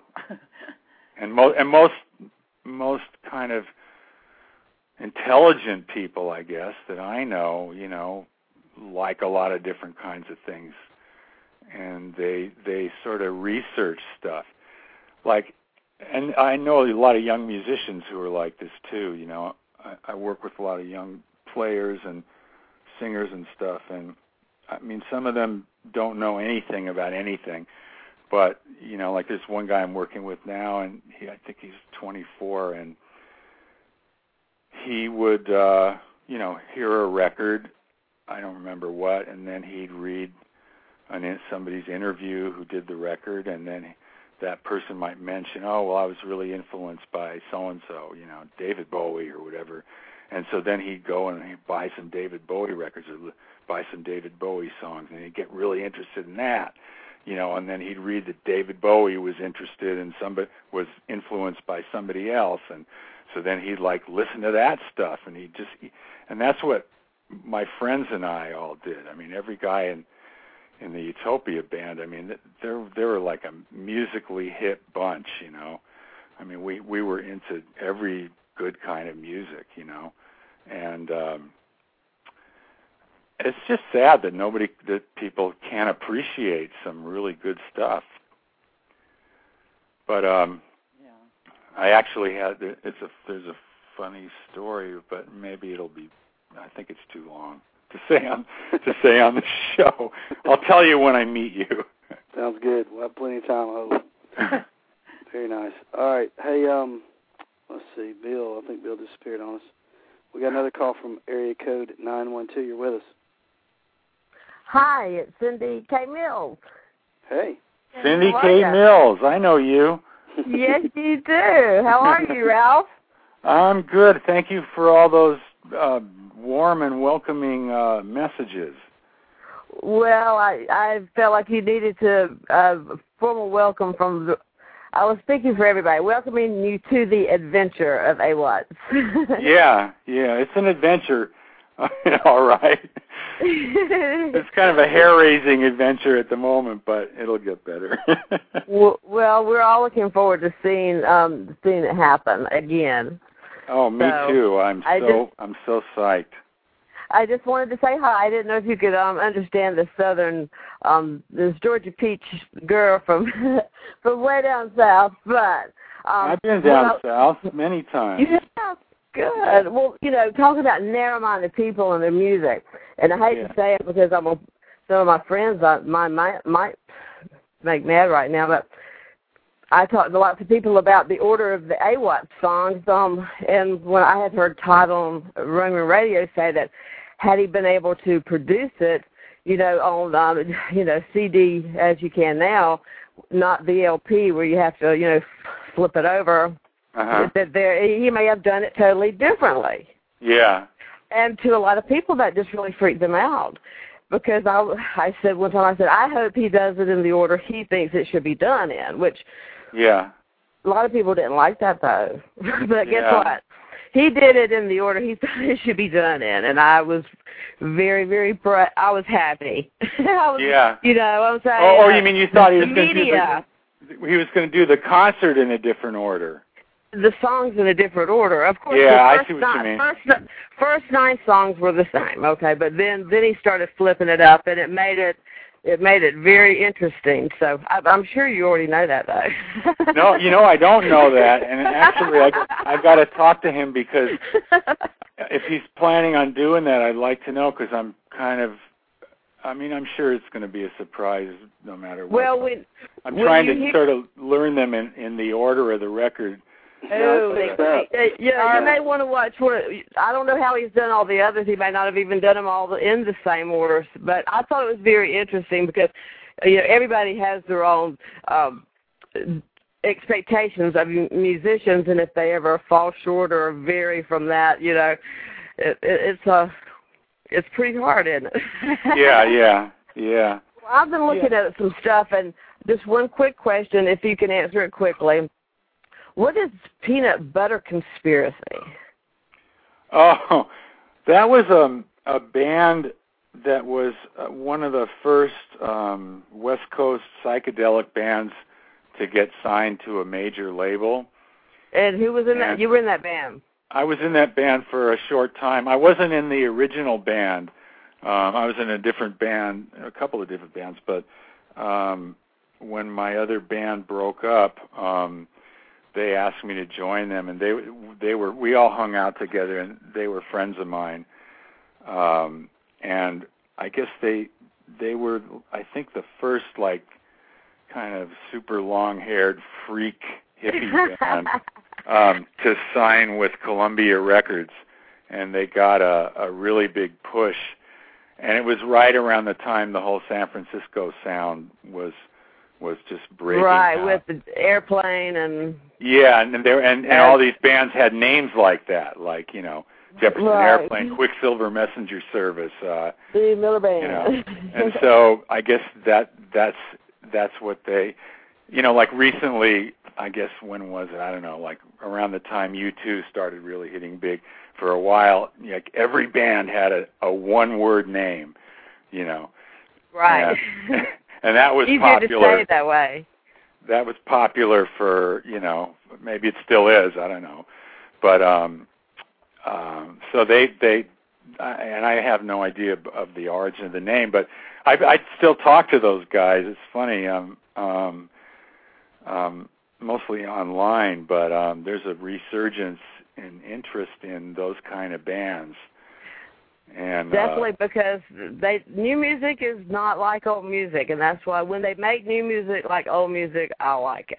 But yeah, you know, Well, that was a time when like when people when bands weren't they didn't copy each other, you know. They didn't copy what was a big hit.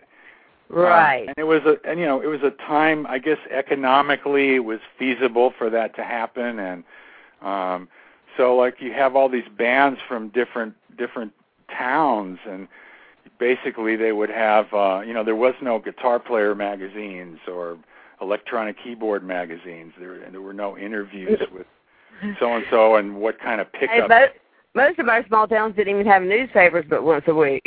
Yeah, okay, well, there you go. Yeah, so most most bands you know they get together in somebody's parents garage they buy whatever equipment um their local music store had you know and they'd just be creative you know and and uh i mean and some of it i mean if you listen to some of it now i mean some of it's pretty horrible but because there's you know there's all these i don't know how many maybe just one or two streaming stations uh internet streaming stations that that specialize in like uh psychedelic rock or underground rock from the late 60s early 70s and um I don't know if you guys ever listen to that stuff but there's a a whole lot of fan it has a whole lot of fans. Hmm. and um and the consp- peanut butter conspiracy has a lot of fans and they have their own website and um have fans all over the world. And the band I was in which is called Clear Light somebody built a website devoted to us and we never even met the guy. And he's got like uh I mean I've spoken to him now a few times. He's a really great guy. But he knows more about the guys in this band than we know about each other. You know i mean he, Yeah. he's got everyone's bios and you know we never even you know. And uh and he sent me it's really been cool because i've reconnected with some of those guys and and uh but he sent me uh covers of songs we did from Spain and South America and, and Asia and like a band in you know I don't remember where it was Thailand or something covered one of our obscure songs you know Hmm. and uh you know it's it's a trip and they, and they all talk to each other all these people probably like you guys yeah. you know and and they just mine that the they they just dig and dig and dig for whatever local psychedelic bands you know they can find that might have recorded something you know and and there's a lot of those bands out there. And uh it's interesting and you listen to them I mean some of them are just horrendous you know but they're all some of them are are great and what they all have in common is none of them sound alike. Nobody's copying anybody um and they're they're not following any kind of formula whatsoever they're they're not caring about whether it's a hit they're just being what they think is artistic you know and and so it's interesting you know it's interesting to hear all these different different styles. Yeah. um, but that's yeah, that's a whole world. Um, that um, th- that's a whole other group of fans. So that's so the spe- uh, consp- peanut butter conspiracy. Um, they have a lot of fans in that world.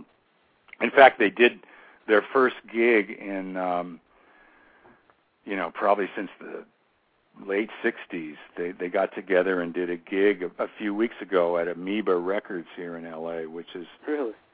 do you know what that is? Yeah, I sent him a Yeah. uh, letter today. Just a Yeah. flyer to put up for the show.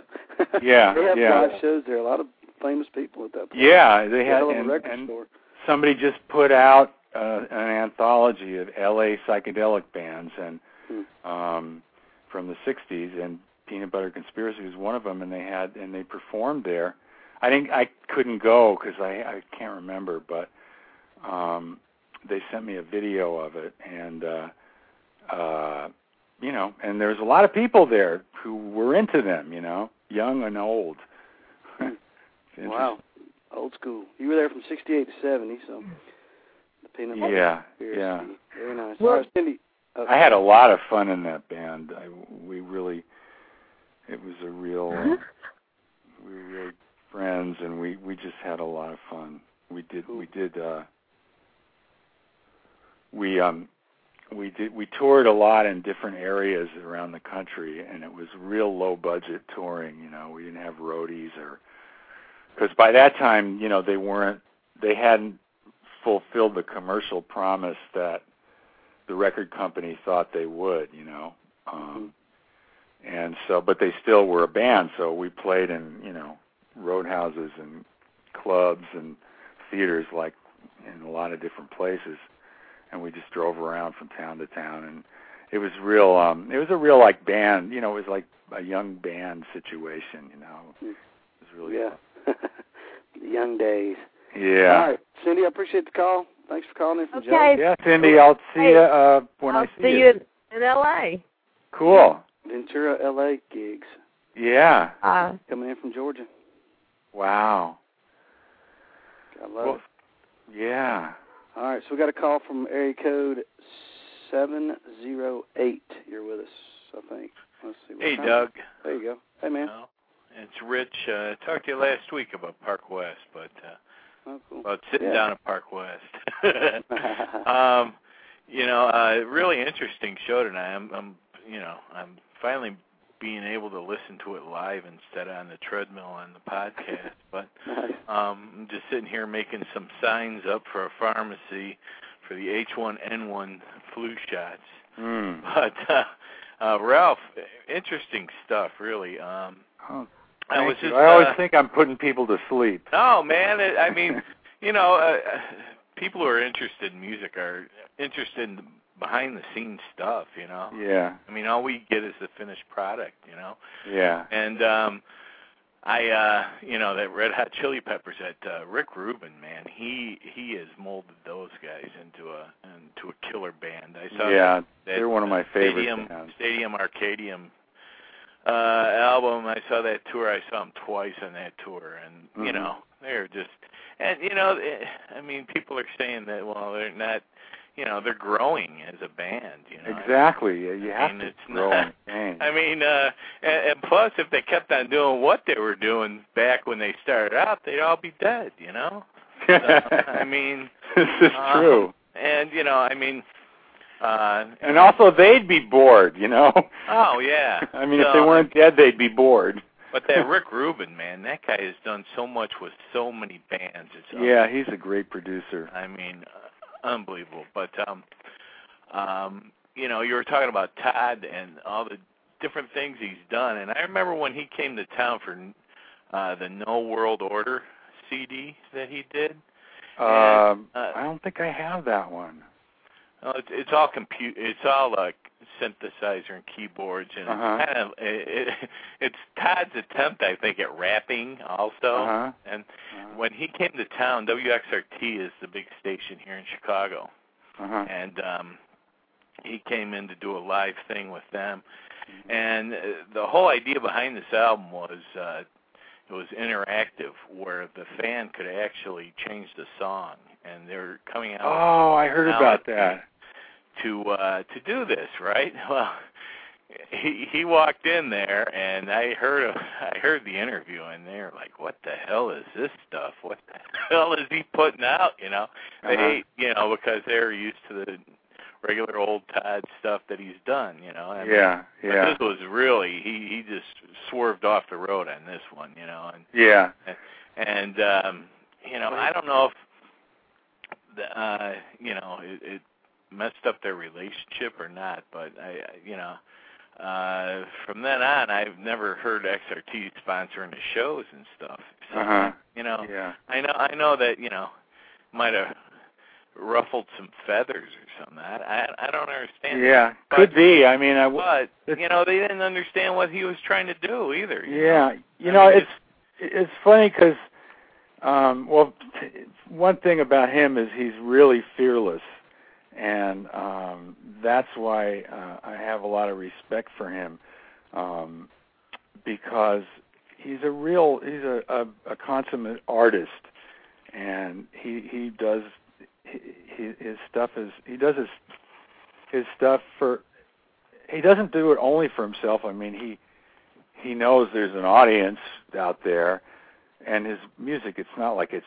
so strange it's not accessible. I mean it's all pretty you know easy to understand music but um but he's fearless about it you know and uh and he he's one of the few that tries like new things. Some of them work and some of them don't you know but um i'm probably every great artist uh you know does that they like to stretch you know and they like to they like to get out of their comfort zone and i think that's that's what he does a lot. Um i know he did that with the band when i was in the band because um you know before that he was he had been in bands and stuff but um he was kind of a shy person and he he had done most of or maybe not most but a lot of his recording by himself. I don't think when Utopia toured, I think there he had only he had one, done one tour before that, which only lasted a few days, and they had a lot of technical problems, and so he hadn't really toured, and with a bunch of guys, you know, and um, and he hadn't had to sing every night for six, eight weeks, you know uh, in the winter time when everyone had the flu, you know, and you were always getting sore throats and stuff like that. So, I mean, it was a it was a deliberate, I think, a deliberate attempt on his part to get out of his comfort zone and to do something that was not natural for him, you know. Um, and uh, and he's always doing stuff like that. I mean, I, I, I assume he still is. Um, and you have to do an artist has to do that you know you if you get too comfortable if there's no risk involved then you're going to get stale you know. You have to like and a lot of people put themselves in situations like that are uncomfortable like that because they know it'll bring out some new you know new new stuff in their work. Um so that's that that's that about him. But you know on the other hand um I can really understand how if somebody spends a certain amount of money on a record or a song for a specific purpose and a specific feeling they want to get at a particular time, you know, they, I guess you know you could say they have a right to demand whatever you know whatever they want. You know, I shouldn't really, you know, what I mean, I it, I don't want to like govern what people can and can't listen to, but I just wish people had a little more of an open mind. But but I mean, you know, if you like folk music and that makes you feel good, you shouldn't have to be, you know, subjected to heavy metal music just because trying to open your mind, you know. Um I just wish more people I guess would would give things that are different a chance at least. You know, like give the stuff a chance. And Todd's a perfect example of somebody who, if he was, if people would give him more of a chance, you know, they'd be con, they'd become converts. You know. Um, but that's just my own kind of spouting opinion. Um, Yeah. there you go. All right, I guess.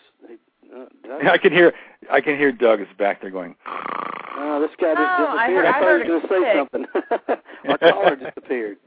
Yeah, he got he disappeared. He he got cut off somehow. Yeah, well, he hung up. I Heard- think. All right. Anyway, um, How much more go time back do we have? forget. You, you Huh? um, well, we have uh 19 minutes. Oh, okay. Are you good? Yeah, yeah, I'm fine.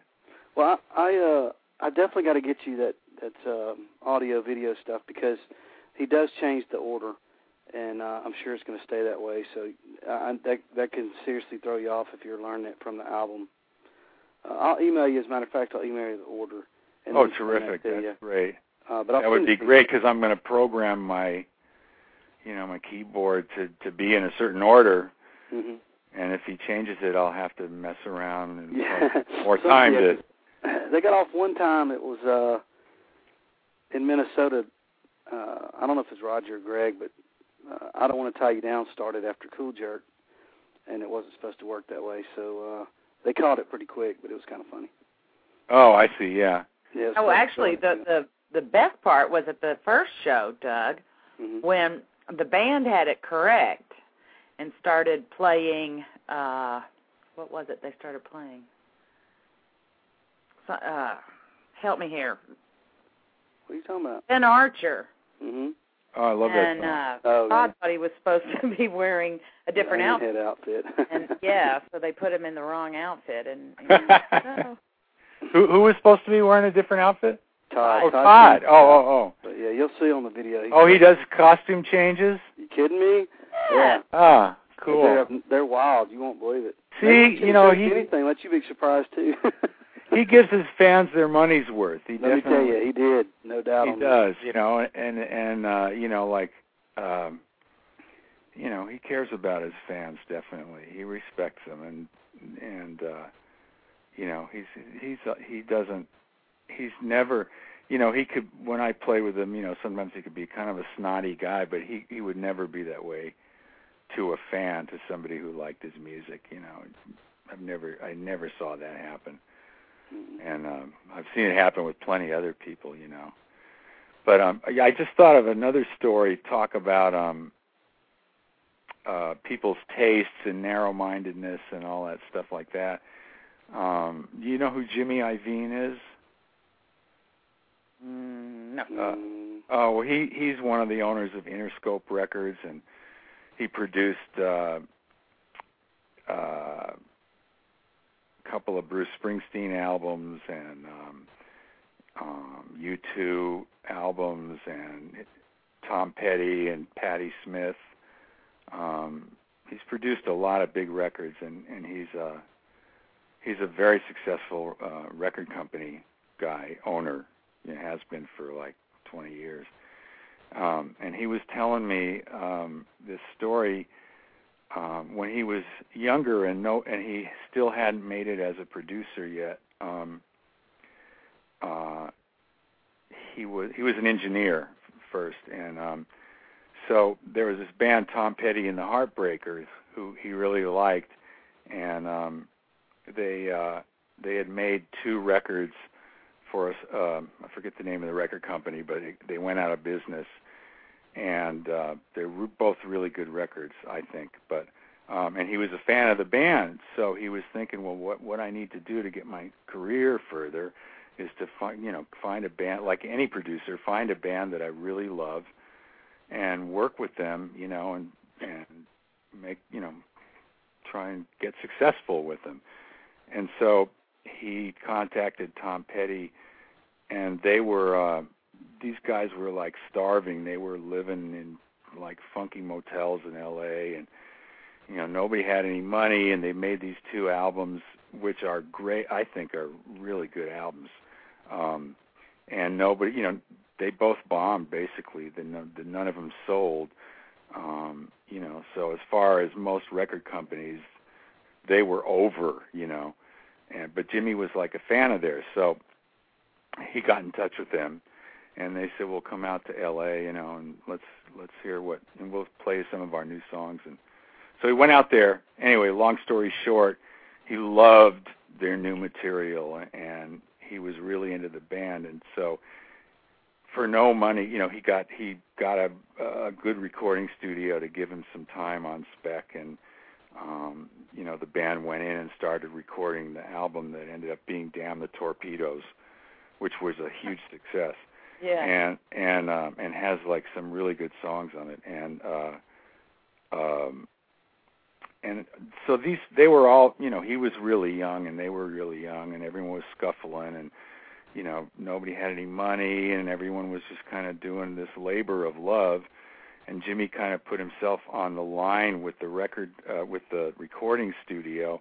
and with the engineer you know who he he owed a ton of money to this guy who was a great engineer and uh who when he first started working on the project he thought that the band had been signed you know?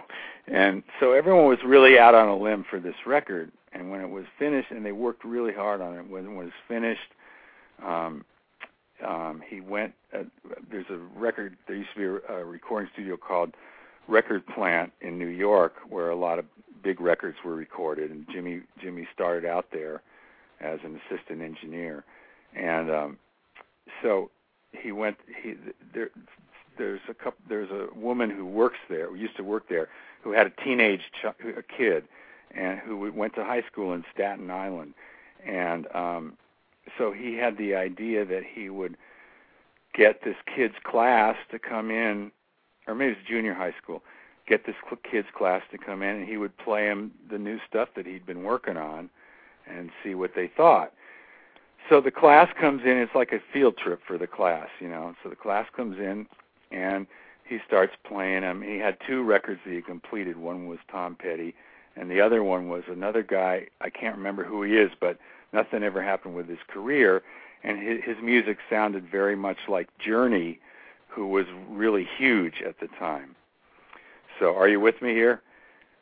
We're with you. okay so anyway um so he played the four best songs of each album and there's 32 kids in the class and every single one of them hated Tom Petty and loved the other guy. And and he had just I mean he he had maxed out several credit cards doing this record. You know he he was this was like it was like an all or nothing situation. And he was sure that this band was going to be popular Tom Petty. And all of a sudden and he wasn't that into the other guy I guess. And all of a sudden he started you know he's he had a panic attack you know because he said oh my god what if I put the last year and a half of work and put myself in debt and everything for this band and kids aren't going to like it you know? And he was just flipping out you know? I mean and i know how he feels because i've been in that situation. So anyway turns out as we all know tom petty and the heartbreakers became a huge band with just hit after hit after hit after hit. And um the other guy no one ever heard of. And um so he told he told me this story and he said why do you think you know that happened? You know? And i said i don't know you know he said well the reason is because he talked to the he, he talked to the kid you know the the kids afterwards you know i guess he he kept up with a couple of them and the reason is is because when kids are in junior high school they're afraid of new things and they're afraid to like anything that the cool people in school don't like. And so a buzz gets going about a certain artist or a certain name or certain kind of clothing or something and everybody jumps on the bandwagon and is into that because that's Yeah. what everyone's into. And you know what I mean? And and nobody there was nobody in the rock pop world at the time who sounded remotely like Tom Petty who has kind of a a weird sort of nasal voice you know and some of his music is not you know it's not particularly aggressive and I don't know you know um uh and so kids didn't like it because they never heard anything like that before. And there's always but there's always like a group of kids who are like the arty kids you know or who are like the you know sort of the intellectuals or the the kids that are determined not to be into whatever's popular. I was always one of those kids. Exactly. and uh and so if so like for for the first like until maybe 1987 I never heard any Elton John songs or Led Zeppelin or David Bowie or anybody that was really big like that. I just for some reason and a lot of my friends were like this. It's like, well, if they're really big, they must not be very good, you know because everybody likes them and they probably sold out or whatever, you know. And um and so that's so the, but those those are the kids that discover new stuff and then somehow somebody hears it, you know, somebody somebody, you know, maybe a kid who's like a popular kid and is sort of borderline friends with this kid, you know, maybe their parents are friends or something so he'll say, "Okay, well, what do you, you know? Play. Go ahead and play it for me." And the kid, and the arty kid, will say, "Wow, isn't this great? These guys are really great." And the other guy go, "Yeah, I do like that," you know, or you know, like beer when you. Yeah, you know, or, or like you know, you loan me that album, and the first couple of times I listened to it, I just couldn't couldn't get into it. I mean, so many people have said that to me about so many big records. You know, when I first got it, I just I don't know, I just didn't get it, you know, I couldn't understand it. But the more I listened to it, I started to realize that it's really good. Hmm. You know, and um I think that's just what happens, you know, um with a lot of popular music, you know, um as with kids particularly. I don't know if grown-ups are like that, but yeah, you can tell the kids like pretty quick. They they do great marketing for them too once they get once they catch. Yeah, on. well that now That's now it's such a science it's just disgusting. I mean mm-hmm. you know and and a lot of kids resent it too. I mean a lot of kids don't want to be manipulated. I mean that was the whole grunge thing was like nobody wanted to be sold something you know? Nobody wanted to have to wear certain kinds of clothing because i mean not nobody but a certain group of people said man this is all bullshit. These commercials are bullshit. Mtv is bullshit you know the radio, you know, the pop radio is bullshit. All that stuff is bought, you know. You know, it's all payola and it's all, you know, we need we want something that's like the real thing that's for us. That's like real kids stuff, you know. Right. Music for and by kids like us, you know, maybe a couple mm-hmm. years older, but kids who are going through the same shit we're going through. You know, and so that's how movements like grunge or like the San Francisco scene or you know, like any kind of or rock and roll itself. Let's talk about a perfect example. You know, like I worked with um Levon Helm once and he was telling me, you know, he grew up in Arkansas across the river from Memphis and he's the same age as Elvis. And he knew Elvis and he knew this, you know, he played with some of the same people who played with Elvis and they were all kind of like in the same musician scene and they would play frat parties mainly, you know. Mm-hmm. Um and in those days musicians were not cool. You know, football players were cool, musicians were not cool. So nobody respected them and uh you know, people made fun of them, people treated them like shit, you know. And um that's just the way it was. They did it for the love of it. They were musicians because that's what they did and he was telling me that's what happened with Elvis. You know, the whole thing with Elvis was like Elvis was the real thing. You know, when he first started out, he was a real kid. You know, doing an original kind of thing. I mean, he, you know, he copied a lot of stuff from black performers, but you know, he was one of the first white people to really rock and to sing sexual music and to move to it and stuff. And um you know and so all the underground kids from where they all grew up you know all the their friends were listening to Elvis and people like him you know and everybody else was into Pat Boone and you know all these like super clean you know Mm-hmm. uh manufactured you know pop artists, you know, um, and um, and that's what that's how rock and roll was born. You know, it was it wasn't popular. It was too weird for people, you know, hmm and um, and especially down south, people were scared of it. You know, they people said, "Oh, this is nigger music." You know, we can't. I mean, the first time Elvis re- appeared on uh, on the Ed Sullivan Show, his first national TV appearance, they would not photograph him from the waist down. They just showed him from the chest up. They wouldn't show his lower body because they thought it was lewd, and it would turn off a lot of the sponsors and a lot of the fans, you know, the people out there in America. So they couldn't show his body moving, you know. Um and that's what the mentality was like that. I mean, can you imagine if those people ever saw Prince or, you know, uh I don't you know, never would have worked. the. Sex Pistols or something, you Uh-huh. know. I mean, they'd have a heart attack, you know. But so, and then then he said that when Elvis got, you know, when he, he got with Colonel Parker and he got a big record deal with RCA, and he started doing more polite, um, pleasant music that wasn't as raw, and obviously he sold a lot more records, and you know, um, and he was in, and he started doing all these cheesy movies, and like um all his friends just who were really into rock and roll, they were just disappointed, you know, because what had made him great initially, he was starting to lose, you know, and he was becoming a puppet for, you know, music business executives and stuff, and uh, and a lot of rock critics really think that was the real tragedy tragedy of Elvis was when he first started, he invented a whole new thing and he wasn't afraid to just get right out there with it, you know. And then he started, you know, he started making money, and then he got, you know, a big time manager, and then they said, well, you know, we sold a million records, but we can sell eight million if you clean it up a little bit, you know.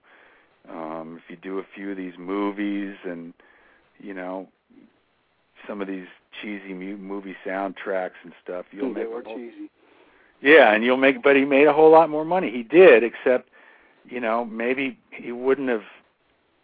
I don't know. a lot of people think that if he would have stuck to his guns and and taken himself seriously as an artist rather than like an entertainer or a show business person, that maybe all that stuff wouldn't have happened to him. You know, who knows? I mean, hindsight twenty twenty, but.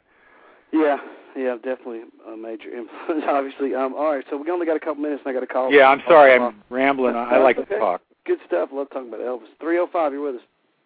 Hey, Hey. This is this Ralph? Yeah. Hey, this is uh, Eddie Zyne. I knew you, I think, in New Hey, York Eddie. Yeah, I know you. City. Yeah, How are I'm, you, uh, man? Good. I, I, you know, I missed most of the show because I'm getting, I've been packing tonight because I'm going to New York uh, in the morning. But uh, I remembered you were on, so I'm going to download the. Uh, if Doug and Mel put up the uh, uh, broadcast, I'm going to take it with me and listen to it on my way up. But Oh, I'm cool, looking man. forward, looking forward to seeing you playing. Uh, Yeah, I'm, are- in L.A. I'm Are, oh, you are, do you live in L.A.? No, I'm in Miami.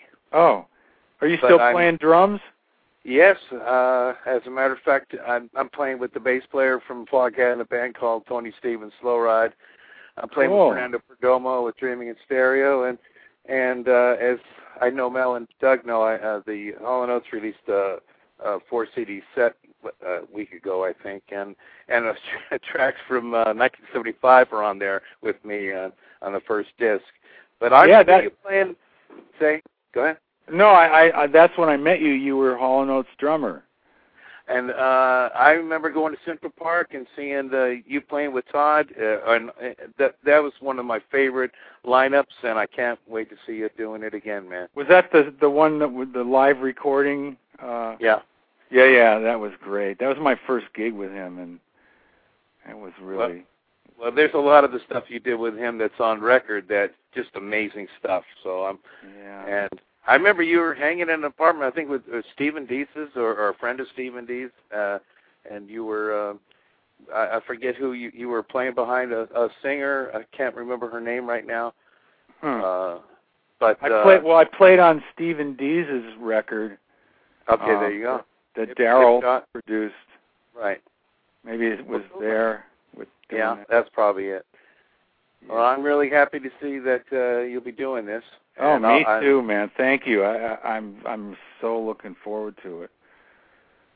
All right. Well, I'm going to get off Doug and Mel. I know you're up against uh, the the edge here.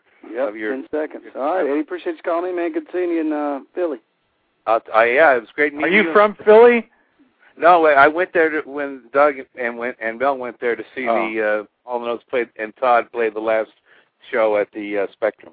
Oh, oh. Yeah, they they t- um, they're demolishing the Wachovia Spectrum, and Todd and. Hall and the Hooters had a show over there. Oh yeah, I love Yeah. the Hooters. They're they're friends of mine too. I, I've Oh, is worked, that right? Yeah, that's right. You I told me. work with um. Rob and Eric a lot. Yeah. Oh, I haven't tell seen you him what, a long they time. still they can still play. Man, it was good. It was Yeah, Rob's night. the guy I was telling you about who has all the organs. I don't know if he still does, but he used to have like a big warehouse full of antique instruments. Oh, that's the guy. Okay, okay. Yeah, they put on a show, man. It was a great show over there, and Yeah. They're Yeah. they're they're really good musicians and writers and you know, they had I mean, time after time it's one of the best pop songs ever written. And what if God was one of us, you know, Eric wrote that in one night, you know. Um He wrote that. yeah, he Oh, wrote it all by that. himself. That's a good song. Yeah. Yeah. He's No a question. talent. They're they're those guys are really talented guys.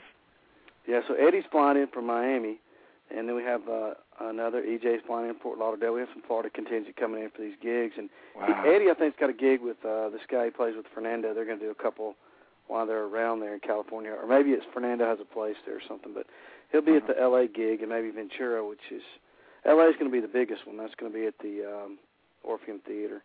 And Ca- Kaz has been like, I mean, he he does a lot of stuff on his own too. I mean, has he been active as a solo artist all these years? Uh, off and on. He, he, Off and he on? has been. Yeah, it's you know because he's mo- mainly toured with Meatloaf, so Yeah. but he's he's he's still been pretty active solo, and he's he's got a band now. But he's I know he's got a gig gigs. coming up next week. I think, right? Yeah, yeah.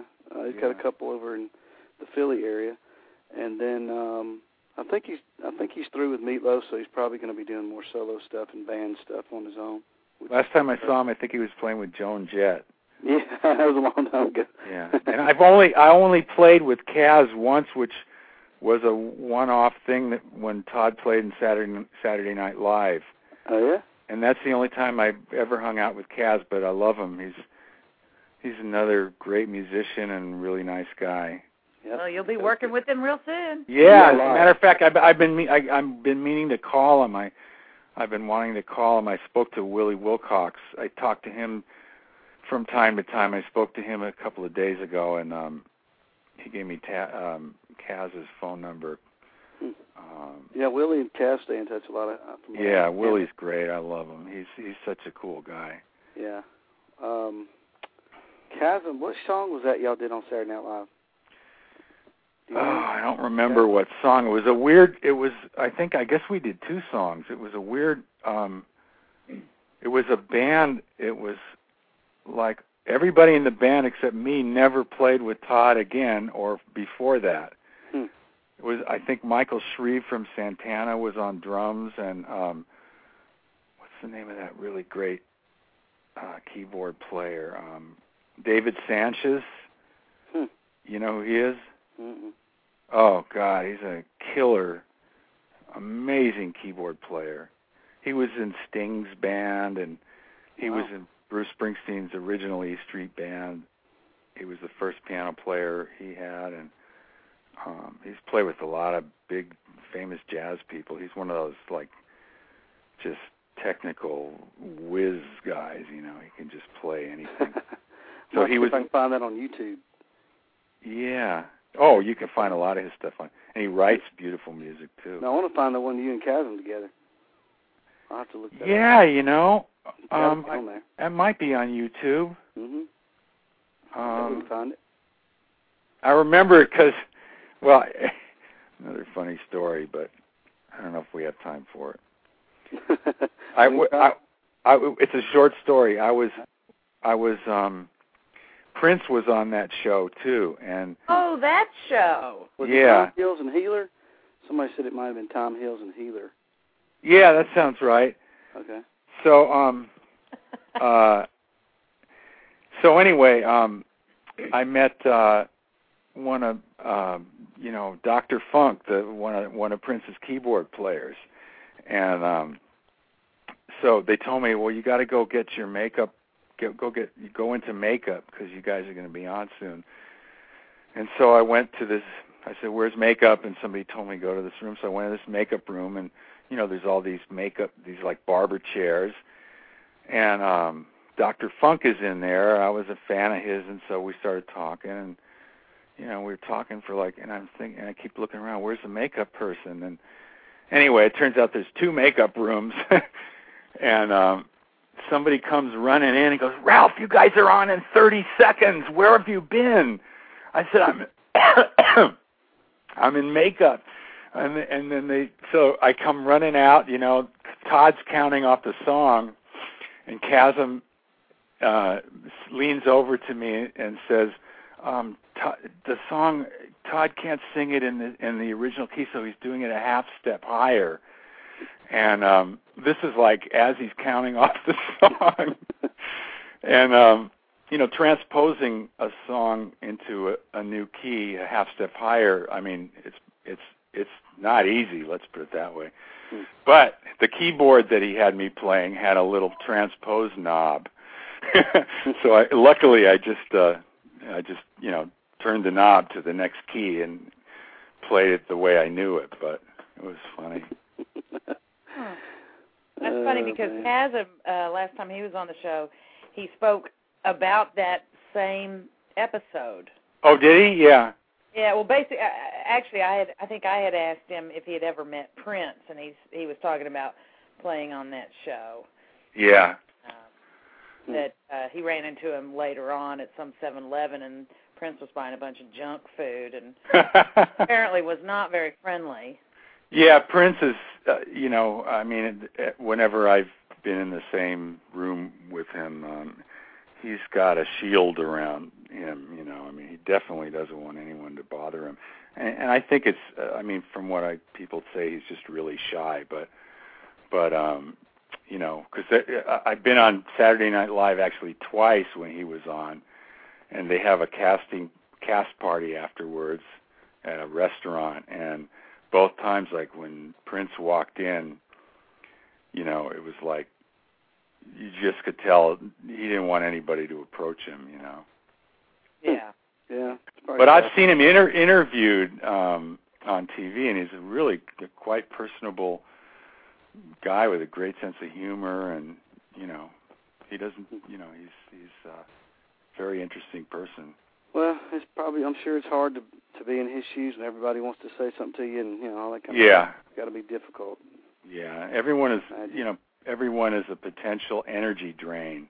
hmm you know and and if you if you want to do high quality you know if you're a visionary like that you know you need all the energy you can get you know Yeah, definitely. All right, good deal. Well, hey, Ralph, it's been great again as usual. And, for me uh, too man i'm glad i i hope i didn't talk too much No, well, I, great. I just hope that we didn't drain too much of your energy. no no i i'm well i'm not a visionary okay i'm just a keyboard player but uh no you know truthfully some people on the other hand give you a lot of energy which you know when when you meet a new person if unless you're going to be totally sheltered you have to open yourself up and take the risk because if you don't let anybody talk to you you never know what you're missing you might be missing the most incredible conversation you ever had in your life you know True. but definitely Todd you guys and Todd's all of these fans have definitely given me energy I'll tell you I mean I had no idea. great. Well, you've I had given no- us some, had- I'm sure, in these shows. We can't wait. I mean, it's it's, it's actually only four weeks away, so yeah. Sneaking up on us. yeah. I'm gonna Gotta send go you some your stuff now to help you out. yeah. I'll definitely send you some stuff because uh, cool man. Yeah I, I yeah. Anything don't tell Todd. Yeah, okay. All all You might want to clear it with Todd first, just to, you know, to make sure that he is going to do it in the same order that he's been doing the show. Yeah, I, I yeah. Actually, I was going to email him tonight because I had a couple other questions for him. So uh, Yeah, I doubt, I can't imagine them changing after they took all that time to learn it. The rest of the band. yeah, Yeah. I'm dying to see the. I'm dying to see the opening act. I don't- you know I have no idea what that's going to be. All right. Well, we'll just have to be surprised on that one, I guess. Yeah, but uh, you know that's one of those uh getting yourself out of your comfort zone moves. I'm Mhm. sure. You hmm know, I'm sure. Well, I would. uh We'd actually like him to tell us what it is so we could promote it, but um I know he likes to surprise everybody, which is fun for the first show. But then everybody already knows what it is because with the internet, it doesn't Yeah. people to figure it out. So yeah, you know, and also probably good. the lighting people and the sound people Yeah. would love to know what it is. yeah, that's true. I'm sure they'll do one day a rehearsal practice of it or whatever. Oh yeah, yeah, yeah. If we They could have advertised that, you know, we are going to have this this um, somewhat utopia thing for the first couple of shows, it, it might have helped out some more. Not that we needed any for those shows anyway, but you know, uh, I think uh, maybe some utopia fans would have been more interested in coming out. But Yeah. it is what it is, man. Yep. I'm not All right. complaining. Me either. All right, I'll be in touch. Okay. All right. Thank you Mel. guys. Thank Thank you. you both so much. We'll see you in a month, okay? Yes. There you go. Cruiser Mel. See you next week with Sara Lee. All righty. All right. Peace.